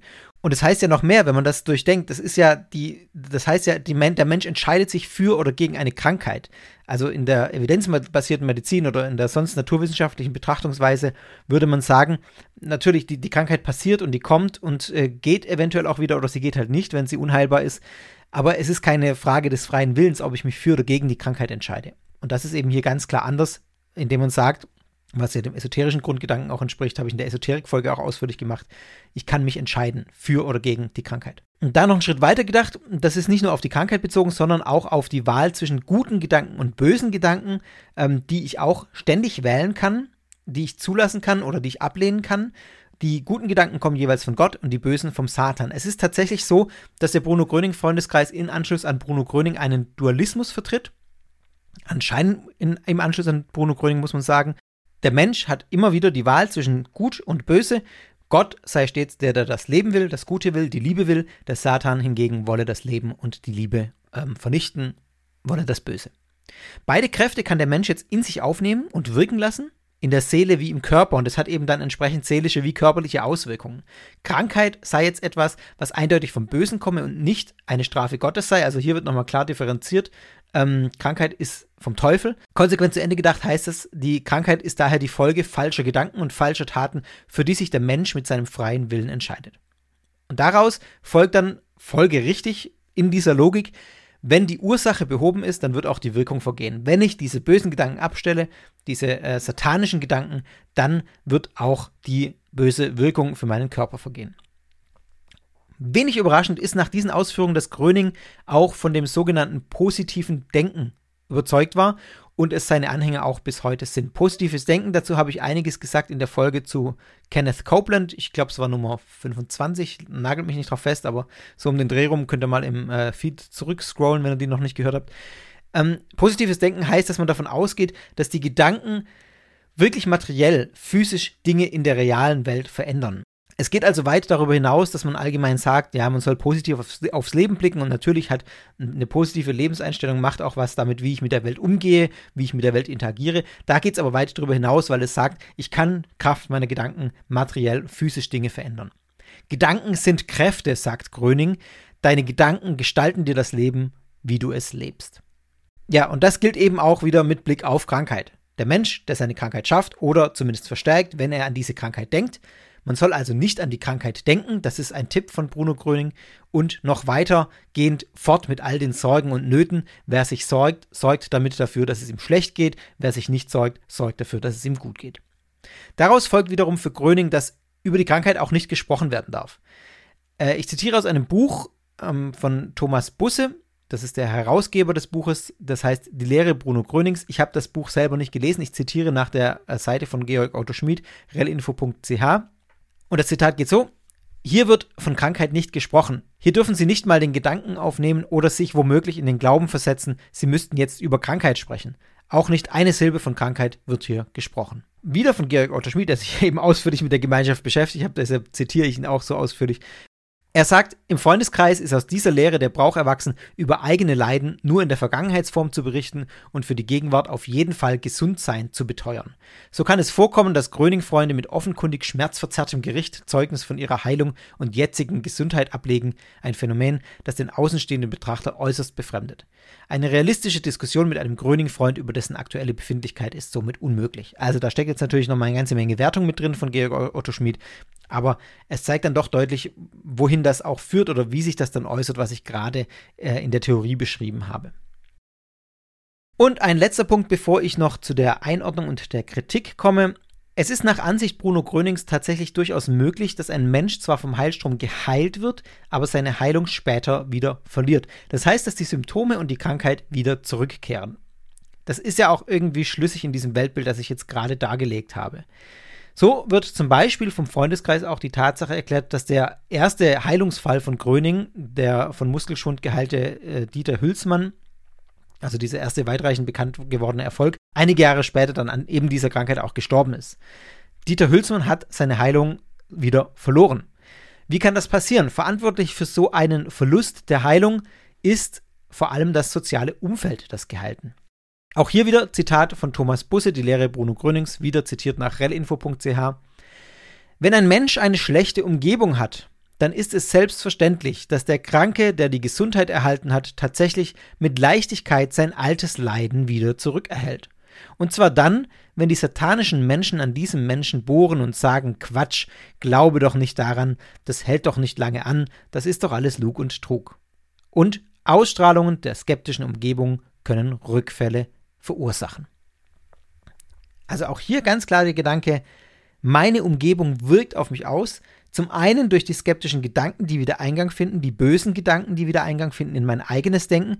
Zum anderen aber auch äh, musste ich hier denken an dieses Zitat von Bruno Gröning oben, wo er erklärt, wie das mit dem Ansprechen funktioniert und da, dass die Staniolkugeln oder diese ansprechbaren Gegenstände ähm, die Kraft aufnehmen oder den Heilstrom aufnehmen, dass man eben seine Umgebung aufnimmt und das eben auch auf Menschen bezieht. Also hier auch, ich, ähm, meine Umgebung hat Einfluss auf mich. Ich nehme die, diese böse Umgebung, in der ich mich bewege, auf, weil allein dadurch, dass ich mich in ihr bewege. Der Einfluss von kritischen Gedanken kann also nach Ansicht des Bruno Gröning Freundeskreises dafür sorgen, dass man wieder krank wird. Wenn zum Beispiel Angehörige die Regelungsschmerzen so deuten, dass einfach Symptome fortbestehen ähm, oder die Heilung eben nicht stattgefunden habe, was im Bruno Gröning Freundeskreis eben anders gesehen wird, oder wenn Angehörige sich generell kritisch äußern. Für das Leben eines Bruno Gröning-Freundes kann diese Vorstellung natürlich einschneidende Konsequenzen haben. Also man muss das ja in der Theorie nur mal weiterdenken. Wenn sich Schmerzen einstellen, dann können das zwar Regelungen sein, wenn die Regelungen aber über längere Zeit anhalten oder diese Schmerzen einfach nicht weggehen, dann ist irgendwie davon auszugehen, dass die Heilung verloren gegangen ist oder nicht stattgefunden hat. Schuld daran trägt dann unter anderem, also entweder mein eigener Glaube, weil ich nicht stark genug war, oder das soziale Umfeld, das eben nicht dem Freundeskreis angehört. Und von dem müsste man sich dann folgerichtig distanzieren. Ich habe da jetzt keine Berichte gefunden, aber es ist eigentlich ein folgerichtiger Gedanke, dass sowas stattfinden würde. Um eine Heilung nicht zu gefährden, müsste man im Prinzip dann auf vorsorgliche Distanz gehen zu allen Kritikern, zu allen, ähm, die da sich äh, ablehnend dagegen äußern. Wenn man ein Partner ist, der eben nicht den Lehren von Bruno Gröning anhängt, ähm, dann kann das eigentlich nur funktionieren, wenn er sich der Kritik enthält und nichts dazu sagt. Der Kontakt zu kritischen Eltern oder Kollegen kann eingestellt werden, weil man sich stattdessen dann eben lieber mit den Menschen trifft, die die eigene Weltanschauung teilen und die eben keine kritischen Gedanken mit einbringen, um seine eigenen Heilungschancen nicht zu gefährden.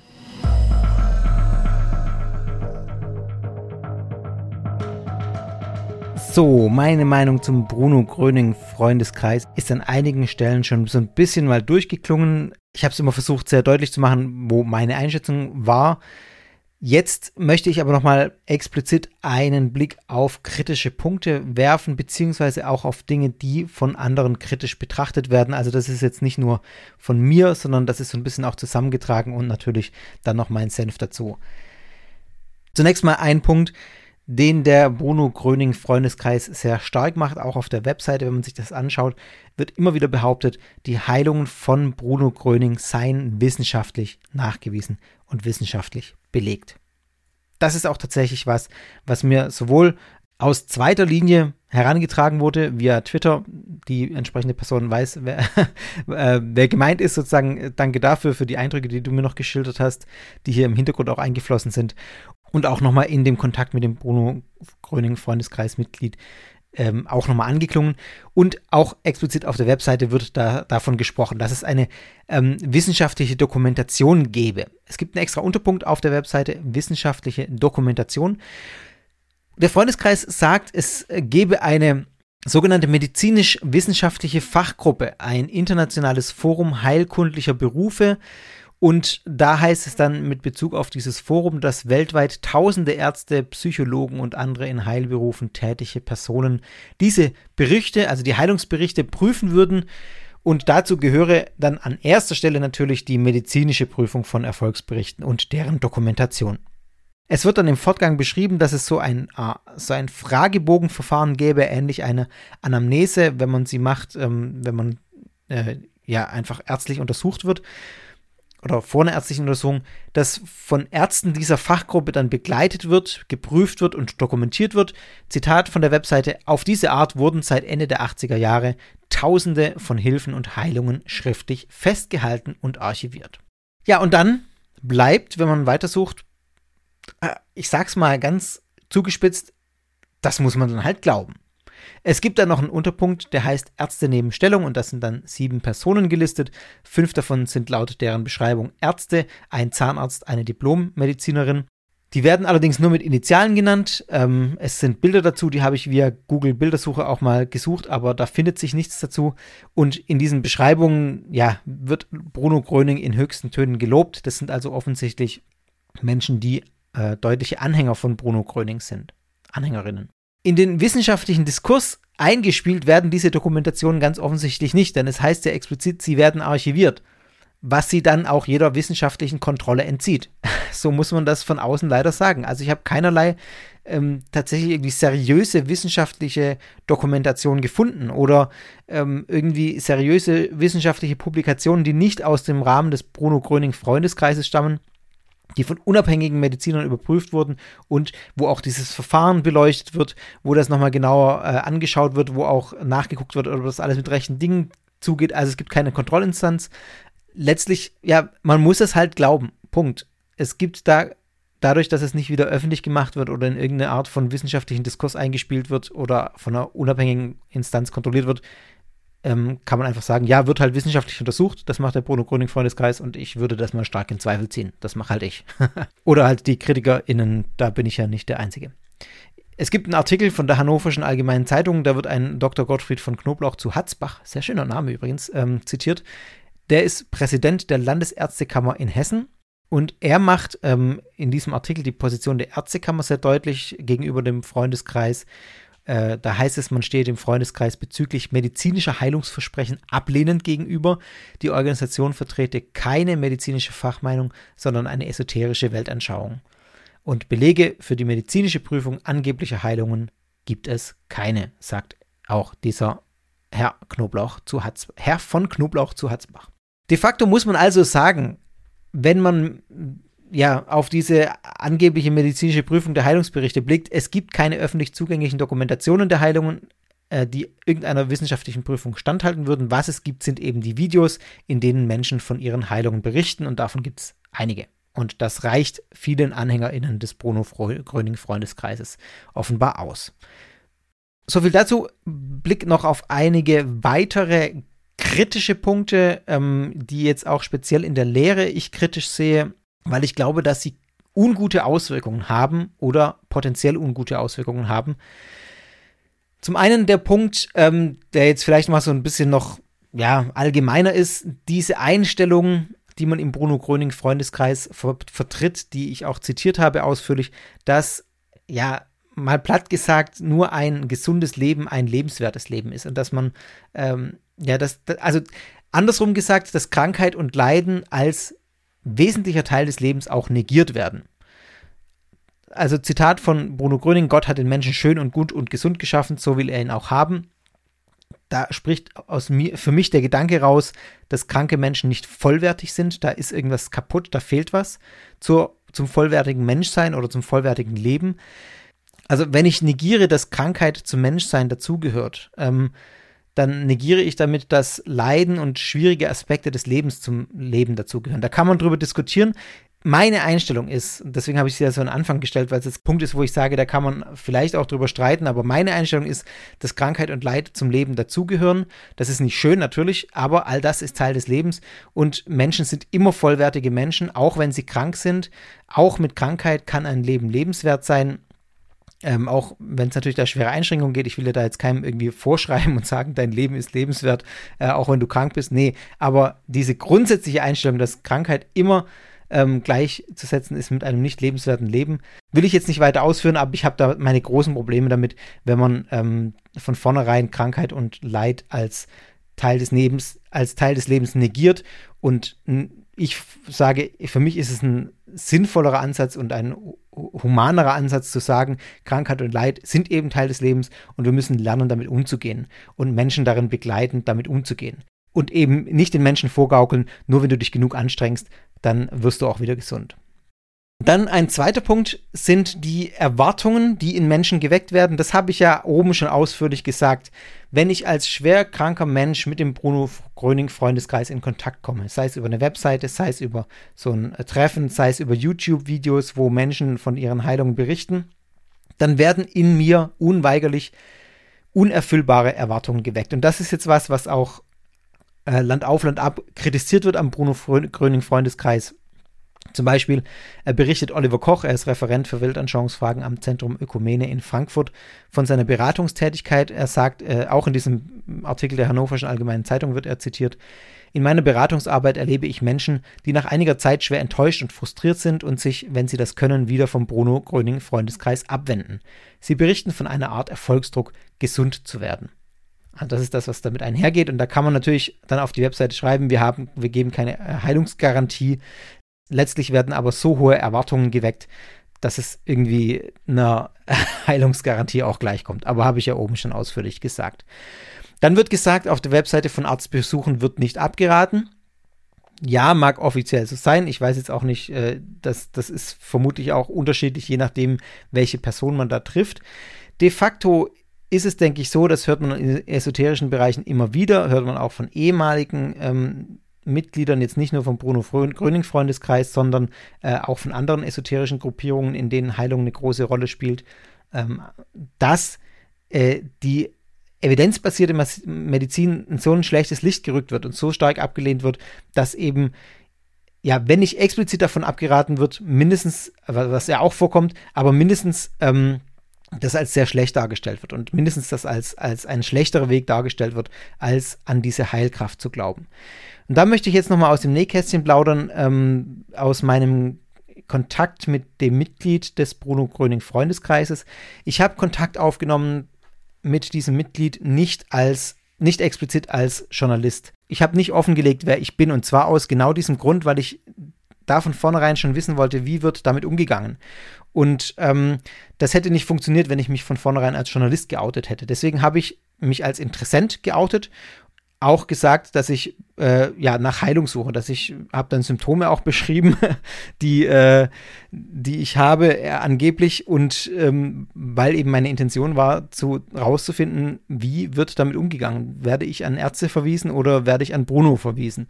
Ich habe dann mal äh, gegoogelt, was so die ähm, ersten Symptome für Magenkrebs sind und habe da zwei, drei genannt äh, und explizit so auch hingeschrieben, ja, ich habe Angst vor, vor irgendwelchen Horrordiagnosen, deswegen gehe ich nicht zu Ärzten und würde es gerne erstmal bei Bruno versuchen.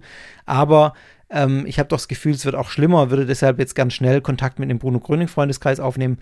Und ich habe dann wirklich gehofft, dass als Antwort von diesem Mitglied kommt, Junge, geh doch erstmal zu einem Arzt und lass dich durchchecken und gucken, nicht, dass das was Ernstes ist. Es kam aber leider nicht. Also das Mitglied hat mich dann weiter an Bruno verwiesen, hat ähm, geschrieben, dass es selbst schon zwei Spontanheilungen bei der Person gegeben hätte, von der sie persönlich berichtet hat und dass sie sich bei Bruno wohl und geborgen fühlt. Letztlich muss ich das so deuten, wenn ich, ähm, wenn ich jetzt tatsächlich diese Beschwerden gehabt hätte, dass sie mir dazu rät, äh, tatsächlich mit meinem örtlichen Bruno Gröning Freundeskreis Kontakt aufzunehmen und da den Heilstrom von Bruno in Anspruch zu nehmen. Und ich dachte dann, ich gebe dem Ganzen nochmal eine Chance und schreibe noch ein zweites Mitglied an. Auf Telegram habe ich ähm, die angeschrieben, ähm, nur dass ihr das wisst, woher ich das habe. Hab dann ein zweites Mitglied vom Bruno Gröning Freundeskreis kontaktiert. Ähm, gleiche Geschichte, habe auch meine Symptome geschildert. Da kam dann zurück ein sehr krudes Buch als PDF-Datei, das sehr klar ablehnend gegenüber der evidenzbasierten Medizin argumentiert. Ähm, mit diesem Buch zusammen kam eine Nachricht zurück von diesem Mitglied des Bruno Gröning Freundeskreises. Da stand drin, ich soll mir äh, Natriumchlorid und Salzsäure besorgen und das dann vermischen irgendwie. Das würde ich im Internet bekommen. Ähm, dann soll ich mir dieses Buch mal anschauen und da äh, seine Anleitung drin, wie ich das dann einnehmen muss. Die Person selber hat dann geschrieben, sie gehe seit zehn Jahren nicht mehr zum Arzt und nimmt stattdessen dieses Zeug. Und für mir würde sie das auch empfehlen. Und Zitat, Bruno Gröning ist ein Muss. Und das hat mich dann schon, das könnt ihr vielleicht verstehen, einigermaßen schockiert, weil ich da gemerkt habe, uiuiui, also das ist wirklich extrem kritisch. Wenn ich jetzt tatsächlich, ich meine, das war jetzt eine erfundene Geschichte, aber wenn das tatsächlich was Ernstes gewesen wäre, dann wäre ich jetzt noch äh, einige Wochen beim Bruno Gröning Freundeskreis beschäftigt, bevor ich dann mich in ärztliche Behandlung begebe. Und äh, ich hätte mir erwartet, also den Rat hätte ich jedem gegeben, der sich an mich wendet und sagt, ich habe irgendwie Beschwerden. Das passiert nicht, weil ich bin kein Ansprechpartner für sowas, aber würde ich sagen, hey, geh erst mal zum Arzt und lass das durchchecken. Unbedingt, egal wie viel äh, Angst du vor der Diagnose hast, äh, das wird nicht besser. Wenn es was Schlimmes ist, dann musst du schnell hingucken. Der, der Horror wird potenziell immer größer. Von daher war das was, wo mir extrem dieses Gefahrenpotenzial aufgeschlagen ist, ja, diese, allein diese Szene zeigt mir, wie problematisch das sein kann. Und das gilt jetzt für den Bruno Gröning Freundeskreis. Da kann man noch so oft auf die Website schreiben, von Arztbesuchen wird nicht abgeraten. In der Praxis ähm, wird ganz offensichtlich, es ist, es ist mir passiert, also ganz offensichtlich wird in der Praxis ähm, auf Bruno verwiesen und nicht auf äh, irgendwelche Arztbesuche. Ja, dann machen wir noch weiter. Ich habe noch ein äh, paar Punkte. Äh, neben diesen Erwartungen, die in Menschen geweckt werden und den problematischen Dingen, die damit einhergehen, möchte ich noch zwei Sachen zu diesem Regelungsschmerz sagen. Ich zitiere nochmal von der Webseite Kurt Trampler, äh, den habe ich vorhin auch schon zitiert, also der Journalist und Buchautor und zeitweiliger Mitarbeiter von Bruno Gröning, schreibt nochmal zum Regelungsschmerz auf der Webseite. Auch der Regelungsschmerz verwirrt die Hilfesuchenden oft genug. Der Regelungsschmerz muss sein. Es befürchten oft einzelne Menschen, wenn der Regelungsschmerz einsetzte, dass ein Rückfall eingetreten sei. Sie bekamen Furcht und sagten, es ist noch schlimmer, gehen wir zum Arzt. Gröning sagte, deswegen mache ich Sie aufmerksam, wenn der Regelungsschmerz kommt, das zu erdulden. Es passiert nichts Schlimmes, sondern nur, dass der Mensch gesund wird. Was diese Szene auch nochmal zeigt, ist das, was ich gerade in dem anderen äh, auch schon geschildert habe, dass zum Arzt gehen hier als etwas Negatives dargestellt wird. So, so, wenn man Furcht bekommt und sagt, es ist noch schlimmer, dann geht man zum Arzt. Ähm, und das ist aber was Negatives, weil Gröning dann wiederum sagt, deswegen mache ich Sie aufmerksam auf den Regelungsschmerz, damit man weiß, man muss nicht zum Arzt gehen, sondern das gehört dazu. Und äh, das ist fatal. Also das ist nochmal auch extremer das, was ich gerade geschildert habe in meinem Kontakt mit diesem Mitglied aus dem Bruno Gröning Freundeskreis.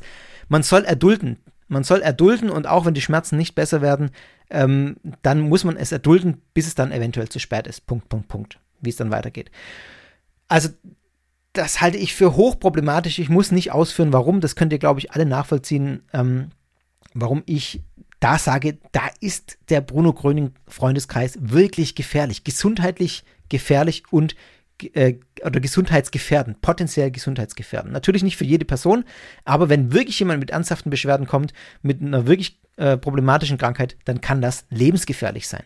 Es ist so. Ich glaube, man muss es so deutlich sagen. Und ich muss doch auch sagen, dass dieses Konzept mit diesen Regelungsschmerzen mir doch einigermaßen absurd erscheint. Also man geht zum Heiler, dann wird es schlimmer und der Heiler sagt, das ist normal. Natürlich, es gibt auch evidenzbasierte Behandlungen, die krasse Nebenwirkungen haben oder nicht sofort helfen. Also zum Beispiel, ich bin jetzt kein Experte, aber Chemotherapie hat auch erstmal krasse Nebenwirkungen. Aber ehrlich gesagt scheint mir das in diesem esoterischen Kontext und in diesem äh, Bruno Gröning Regelungsschmerz-Kontext doch eine sehr verantwortungslose Methode äh, zu sein, die Menschen davon abzuhalten, sich in ärztliche Behandlung zu geben, was ja dieses Zitat auch nochmal zeigt. Und letztlich sorgt dieses Konzept ja auch dafür, dass der Bruno Gröning Freundeskreis fein raus ist. Weil er für jede Eventualität, wenn die Heilung nicht eintritt, beziehungsweise nicht von Dauer ist, gibt es eine Erklärung. Also entweder sind es dann die Regelungsschmerzen, äh, wenn die Schmerzen anhalten, oder es sind die negativen Gedanken des Individuums, äh, ausgelöst zum Beispiel durch ein kritisches Umfeld, oder weil man nicht genug will, weil der freie Wille nicht ausreicht, um gegen die Krankheit anzukämpfen. Ähm, ja, also man hat sich gegen jede, gegen jede Eventualität abgesichert, wenn die Heilung nicht funktioniert. Aber wenn die Heilung funktioniert, dann ist es natürlich der Bruno Gröning äh, Heilstrom, der gewirkt hat. Und das, ja, finde ich doch irgendwie relativ absurd. Das führt dann auch ein bisschen weiter in so, so Dinge, die ich jetzt auch gar nicht nochmal ganz komplett ausführen möchte, dass der Bruno Gröning Freundeskreis sich sehr in diese esoterischen Konzepte einfügt. Also wenn ich mich jetzt nochmal an die Esoterik-Folge zurück, äh, zurück erinnere, oder wenn ihr die jetzt vielleicht auch mal schon gehört habt, sind doch einige Konzepte da, wo man dann, die man auch wiedererkennt, die dazu führen, dass man sagt, also der Bruno Gröning Freundeskreis ist eindeutig ein esoterisches, eine esoterische Gruppe, passt wunderbar in dieses Weltbild rein. Ähm, auch dieser Gedanke, ich habe Rüdiger Dahlke da in der Esoterik-Folge zitiert, der Blick auf Krankheiten, dass Krankheiten immer selbst gemacht sind, ist weit verbreitet, auch bei Dahlke in der Esoterik auch. Und da ist Gröning ja 1a anschlussfähig. Also das ist genau das, was Gröning auch sagt im Prinzip. Die Besonderheit liegt hier eben vor allem in der Rolle von Bruno Gröning. Und äh, der Gedanke, dass die Krankheiten eine seelische Ursache haben, der ist eigentlich in der Esoterik sehr weit verbreitet. Entsprechend ist der Bruno Gröning Freundeskreis natürlich auch erfolgreich in dieser Szene. Ähm, und er hat eben die Lösung Bruno Gröning als Heiler. Und dann noch ein letzter Punkt. Ich habe es vorhin unkommentiert gelassen, als ich gesagt habe, dass im Grete Häusler Verlag alle unentgeltlich arbeiten, angeblich, und auch die Geschäftsführung kein Geld verdient. Ja, also das möchte ich jetzt nochmal ausdrücklich als eigene Meinung dargestellt wissen, auch ähm, ja diesen kompletten Blog jetzt gerade. Oh, da würde ich ein großes Fragezeichen dahinter machen. Also ein Verlag, der Bücher verkauft, der CDs verkauft, der Bilder verkauft, ähm, der dann auch ausführlich dieses ganze Konzept bewirbt. Was passiert mit den Gewinnen? Ja, Teil davon fließt sicher wieder in die Arbeit rein, in den Bruno Gröning Freundeskreis. Aber ich kann mir nicht vorstellen, dass da nicht ähm, irgendjemand auch ein bisschen was dran verdient. Ich sage es mal ganz vorsichtig, weil das wirklich eine persönliche Meinung ist. Ähm, und ich, da, da gibt es keinerlei Belege. Ich kann nur das nehmen, was auf der Webseite steht. Aber es ist für mich nicht undenkbar. Ja, und dann kommen wir zum Schluss noch zu der durchaus berechtigten Frage, die ich, äh, über die ich mir jetzt auch nochmal Gedanken gemacht habe im Zuge dieser Folge. Wie kann man denn dann die Heilungen erklären, von denen in der Dokumentation berichtet wird, das Phänomen Bruno Gröning, die man auf YouTube findet, die ich euch auch verlinke, äh, in denen von äh, in diesen Videozeugnissen auf der Homepage und auf YouTube die Rede ist. Wie kann man erklären, dass es all diese Berichte gibt und dass es Berichte davon gibt, dass Bruno Gröning eben heilt und dass es funktioniert? Es gibt eine sehr beliebte Begründung bei irgendwelchen Heilern, nicht nur im esoterischen Bereich, aber auch da vor allem diese Begründung oder diese, ja, Begründung, das, das ist fast schon ein Dogma in diesem sogenannten alternativmedizinischen Bereich. Wer heilt, hat Recht. Wer heilt, hat Recht. Das muss ja stimmen, denn es funktioniert ja bei dem einen oder anderen. Also, wer heilt, hat Recht. Ähm, was sagt man dazu? Also zunächst mal, wenn man sich anguckt, diese Videos und wie viele Berichte das sind von den angeblichen Heilungen, das ist ein verzerrtes Bild. Denn was man sieht, wurde über Jahrzehnte systematisch gesammelt. Also seit äh, Bruno Gröning äh, ja auf dieser Welt gewandelt ist, äh, seit 47 oder wann er dann angefangen hat zu wirken, werden diese Berichte dann auch gesammelt und dann auch in, heute entsprechend dargestellt. Und es ist einfach ein verzerrtes Bild, weil es ist ein absoluter Bruchteil derer, die mit dem Bruno Gröning Freundeskreis in Kontakt kamen, von denen diese Heilungen berichtet werden. Man sieht die, bei denen nichts passiert ist, ja gar nicht. Drei Ausrufezeichen dahinter. Man sieht die, bei denen nichts passiert ist, nicht. Man sieht nur die, bei denen irgendwas passiert ist. Und auch wenn es nach Jahren dann irgendwie Rückfälle gibt, dann ist das nicht sichtbar. Also wenn ich äh, so eine, eine Heilung, angebliche Heilung habe, mir geht es kurz besser, dann nehme ich so ein Video auf und nach drei Wochen oder nach drei Monaten geht es mir wieder schlechter, dann kriege ich davon nichts mit. Also kriegt die Öffentlichkeit davon nichts mit. So ist es ja auch bei dem ersten Jungen gelaufen, den Gröning angeblich geheilt hat, der dann acht Jahre später gestorben ist an genau der Krankheit, die, äh, von der Gröning ihn angeblich geheilt hat. Also, das sind so ein paar Mechanismen, äh, die, die ich mal vorab stellen möchte, die das ein bisschen einordnen, diese Berichte. Dann gibt es aber noch mehrere Wirkungen und Effekte, die tatsächlich bekannt sind, die auch solche angeblichen Heilerfolge erklären können, auch kurzzeitige Heilerfolge erklären können oder auch längerfristige Heilerfolge erklären können. Und zwar erklären, ohne dass eine Heilkraft von Bruno Gröning oder irgendeinem anderen Heiler angenommen wird. Also das ist jetzt gültig für alle solche äh, angeblichen Heilungsberichte, wenn man davon hört. Es sind fünf Dinge, die ich hier anführen möchte. Ähm, das erste ist der Placebo-Effekt und die Autosuggestion. Also Placebo-Effekt ist tatsächlich ein Ding.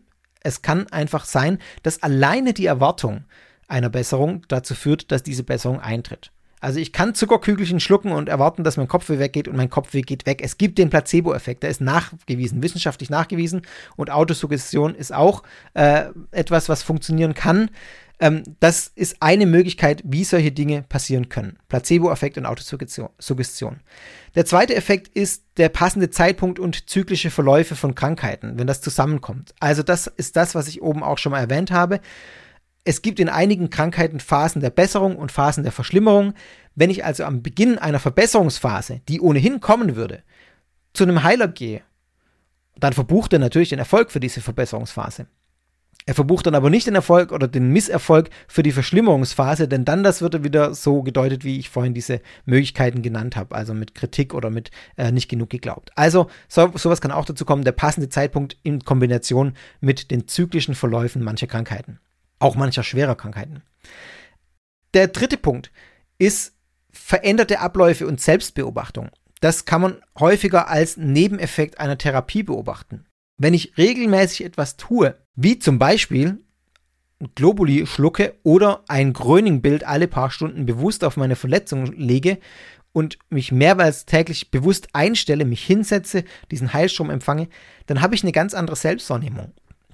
Dann macht das natürlich was mit mir. Dann habe ich eine andere Einstellung, eine andere Aufmerksamkeit, dann habe ich auch auf Dauer eventuell eine andere Wahrnehmung meines Körpers, eine andere Schmerzwahrnehmung oder irgendwas. Also da tut sich was, natürlich. Ich achte vielleicht auch mehr auf mich. Ich ernähre mich dann vielleicht auch anders. Also für mich ganz persönlich ist es absolut nachvollziehbar, dass man sich dann anders fühlt, dass man das als besser fühlen deutet, dass man sich vielleicht auch tatsächlich besser fühlt, weil man anders mit sich umgeht. Also das ist so ein Nebeneffekt, wo ich sagen würde, das kann durchaus auch eintreten und das klingt für mich nachvollziehbar, dass das passieren kann. Dann der vierte Punkt. Spontanheilungen. Ja, die gibt es einfach tatsächlich. Ohne dass sie medizinisch erklärbar sind, kann es sein, dass Krankheiten, auch schwere Krankheiten, einfach verschwinden. Und keiner weiß, warum. Das gibt's. Und gerade Gemeinschaften wie der Bruno Gröning Freundeskreis sammeln solche Berichte dann natürlich besonders prominent, auch systematisch und vermarkten sie dann in Anführungszeichen entsprechend zum Beweis der Richtigkeit ihrer Lehren. Dass das aber auch ganz unabhängig von solchen Heilungsgruppen äh, auftritt, das fällt dann halt hinten runter. Der fünfte Punkt ist die Umdeutung der Symptome. Das ist jetzt was, was speziell jetzt auch noch mal auf den Bruno Gröning Freundeskreis vielleicht zutrifft, dass man einfach äh, sagt, ich bin geheilt und die Symptome, die ich halt noch habe, das sind halt keine Symptome mehr, sondern das ist Teil des Heilungsprozesses. Das sind noch diese Regelungsschmerzen. Das habe ich jetzt ja auch ausführlich gemacht. Also man sagt einfach, es ist keine Krankheit mehr. Mhm. das ist natürlich der einfachste Weg. Ich für meinen Teil bin überzeugt, dass in den allermeisten Fällen eine dieser Erklärungen deutlich wahrscheinlicher ist als die, dass Grönings Heilstrom tatsächlich geflossen ist. Aber das liegt natürlich auch daran, dass ich an Grönings Heilstrom nicht glaube.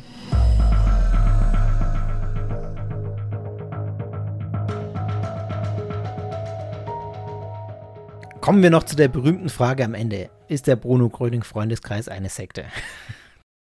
Ich würde sagen, es handelt sich in erster Linie hier um eine esoterische Heilergruppe, oder Gemeinschaft um einen esoterischen Heiler, ähm, die in gewisser Weise sektenartige Züge hat. Ja. Also, und das jetzt möchte ich nochmal betonen. es wird dann immer seitens solcher Gruppen wie jetzt auch dem Bruno Gröning Freundeskreis dann auch gesagt, ja natürlich äh, kritisieren uns kirchliche Sektenstellen als kirchliche Weltanschauungsstellen als Sekten, denn wir machen der Kirche ja Konkurrenz. Ich bin jetzt keine kirchliche Sektenberatungsstelle, aber ihr wisst, ich äh, arbeite für die Kirche und ich würde sagen, die Argumentation zieht halt einfach nicht. Denn ich muss ganz ehrlich sagen, mir ist es erstmal völlig Wumpe, ob die Jesus durch Bruno Gröning ersetzen. Da, das macht die nicht per se problematisch. Also wenn es nur das wäre, würde ich sagen, ja komm, dann sind das halt Brunisten und wir sind Christen, fertig aus. Ähm, kann ich gut mitleben. Ihr kennt ja auch meinen mein Podcast und wisst, dass das nicht das ist, was ich einer Gruppe kritisiere. Sondern was hier zu kritisieren ist, habe ich jetzt ja auch deutlich getan, ist vor allem diese diese Fixierung auf die Gesundheit, diese Versprechen, die einfach mit Blick auf die Gesundheit machen. Und da würde ich sagen, ja, da hat die Kirche jetzt kein richtiges Motiv, Bruno Gröning deswegen äh, irgendwie als Konkurrenz zu sehen. Denn wenn man in eine Kirche, in die Großkirchen jetzt reingeht, da findet man solche Veranstaltungen nicht. Also es gibt immer Ausnahmen und es gibt immer, es gibt auch kleine Gruppen, aber so einer, äh, und es gibt auch im Christentum Strömungen, die viel mit mit so Heilung, Heilungsversprechen arbeiten, aber auch die werden dann von den Großkirchen kritisiert. Also das ist jetzt nicht ein Kriterium, das man anlegen kann. Wir machen den Konkurrenz, also äh, kritisieren sie uns als Sekte. Zumal der Bruno Gröning Freundeskreis ja von sich selber sagt, dass sie äh, den Leuten sagen, sie sollen ihren Glaubensgemeinschaften bleiben. Also das macht einfach keinen Sinn. Ich sehe sektenartige Züge vor allem in Grundzügen des Weltbildes, die man einfach häufiger findet, diesen Dualismus, den ich schon genannt habe, gut-böse, eine ganz klare Schwarz-Weiß-Sicht auf die Welt, ein ganz klares, einfaches Schema, in das das Weltbild eingeordnet wird. Also äh, es ist so ein, so, so ein okkult-magisches Denken, kann man glaube ich sagen, dass so eine, äh, Georg Otto Schmidt sagt, so eine sektenhafte Mentalität auch fördert. Also ich äh, muss nur das tun, um, damit das passiert. Ich muss nur richtig glauben, dann wird alles gut. Und das ist schon so was, was man, was man häufig in solchen problematischen Gruppen findet. Und da würde ich sagen, ist der Bruno Gröning Freundeskreis zumindest potenziell schon eine sehr destruktive Gruppe.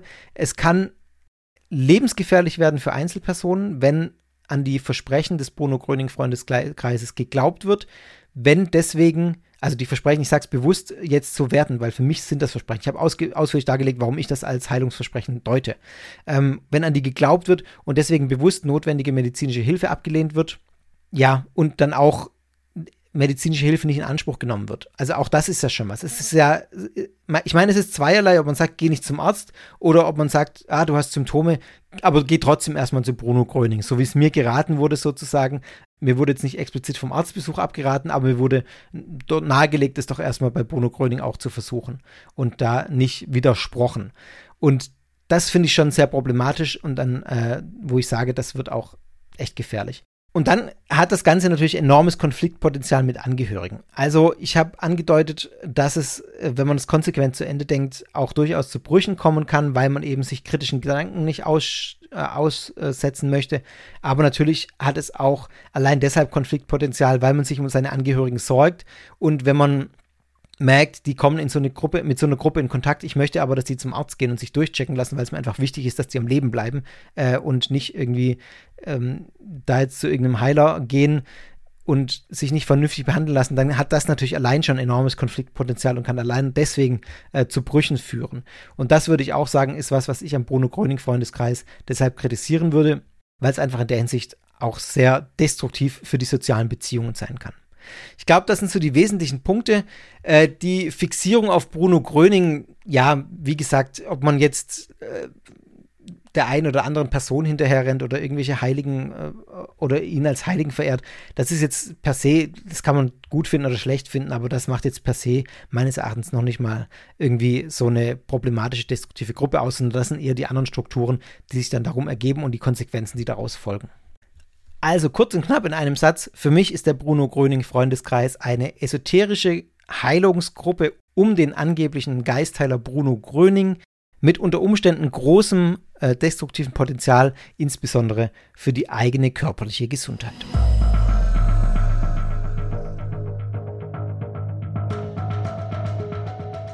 Und damit sind wir wieder am Ende einer neuen Folge von Sekta. Schön, dass ihr äh, bis zum Ende wieder durchgehalten habt. Ich weiß ja gar nicht, ob ihr bis zum Ende durchgehalten habt. Nee, wenn ihr es hört, dann habt ihr durchgehalten. Nur die, die nicht mehr hören, haben nicht durchgehalten. Egal. ja, es freut mich, ähm, wenn ihr von Sekta weitererzählt, wenn euch der Podcast gefällt. ähm, dann ist das eine sehr gute Methode, Sektor zu unterstützen. Ihr könnt äh, den Podcast auch bewerten auf äh, allen möglichen Plattformen, insbesondere auf Apple Podcasts. Freue ich mich auch auf Bewertungen, über Bewertungen. Wenn ihr mögt, unterstützt Sekta mit dem Sekta Plus Programm. Unter plus.sekta.fm findet ihr da die genaueren Angaben und bekommt auch einen monatlichen extra Podcast-Feed mit so ein bisschen Background und allem möglichen äh, Quatsch, den ich da mache. Ähm, das ist auch via Dauerauftrag möglich. Wenn ihr auf die Plattform guckt, auf plus.sekta.fm und ich sage, nee, ich will aber nicht über die Plattform, dann schreibt mir einfach eine Mail, guru.sekta.fm. Das kriegen wir auch so hin, dass ihr dann trotzdem alle Benefits kriegt. Folgt mir auf Twitter oder Instagram, da bin ich unter dem ähm, Nickname, sagt man so schön, at Sekta Podcast zu finden. Wenn ihr mögt, joint us auf unserem Discord-Channel. Den findet ihr in den Show Notes und unter sekta.fm. Da das ist so ein For For Forensoftware, falls ihr das nicht kennt. Das ist ganz nett, da kann man sich gut austauschen und es ist doch ähm, ein bisschen, äh, ja, heimlicher, sage ich mal, als die großen sozialen Netzwerke. Deswegen äh, nutze ich das auch ganz gerne und da gibt es auch eine größere Sektor-Community um diesen Podcast herum. Also, wenn ihr Lust habt, kommt da dazu. Dann gibt es den Telegram-Channel at Sekteninfo. Da findet ihr regelmäßig aktuelle Nachrichten aus der Welt der sogenannten Sekten und neureligiösen Bewegungen. Wenn ihr kein Telegram habt, dann, jetzt muss ich schnaufen, sekten.news. Da findet ihr den Telegram-Channel auch gespiegelt als Webseite. Ja, und ansonsten gerne immer her damit mit Fragen, Anregungen, Feedback. Ich komme zurzeit nicht mit dem Mails beantworten hinterher. Seht mir bitte nach. Ich äh, gucke mal, dass ich mir irgendwann mal einen Tag Zeit nehme und nur Mails beantworte. Aber es ist gerade echt äh, schwierig. Aber ihr könnt mir trotzdem schreiben, ich lese eure Mails alle. Das kann ich euch garantieren. Ich kriege jede Mail und ich lese sie alle. Ich komme tatsächlich nur gerade nicht zum Antworten. guru.sekta.fm ähm, Ja, und ich hoffe, dass ich euch bald äh, mal abarbeiten kann, die Mails, die ich in den letzten Monaten gekriegt habe. Danke dafür. Ich freue mich auf jeden Fall äh, über eure Mails. Und ansonsten bleibt mir nur noch zu sagen, tschüss, bis zum nächsten Mal bei Sekta.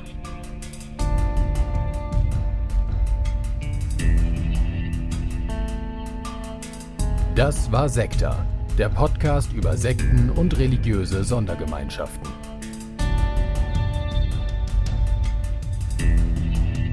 Sekta ist Teil des Ruach Jetzt Netzwerks.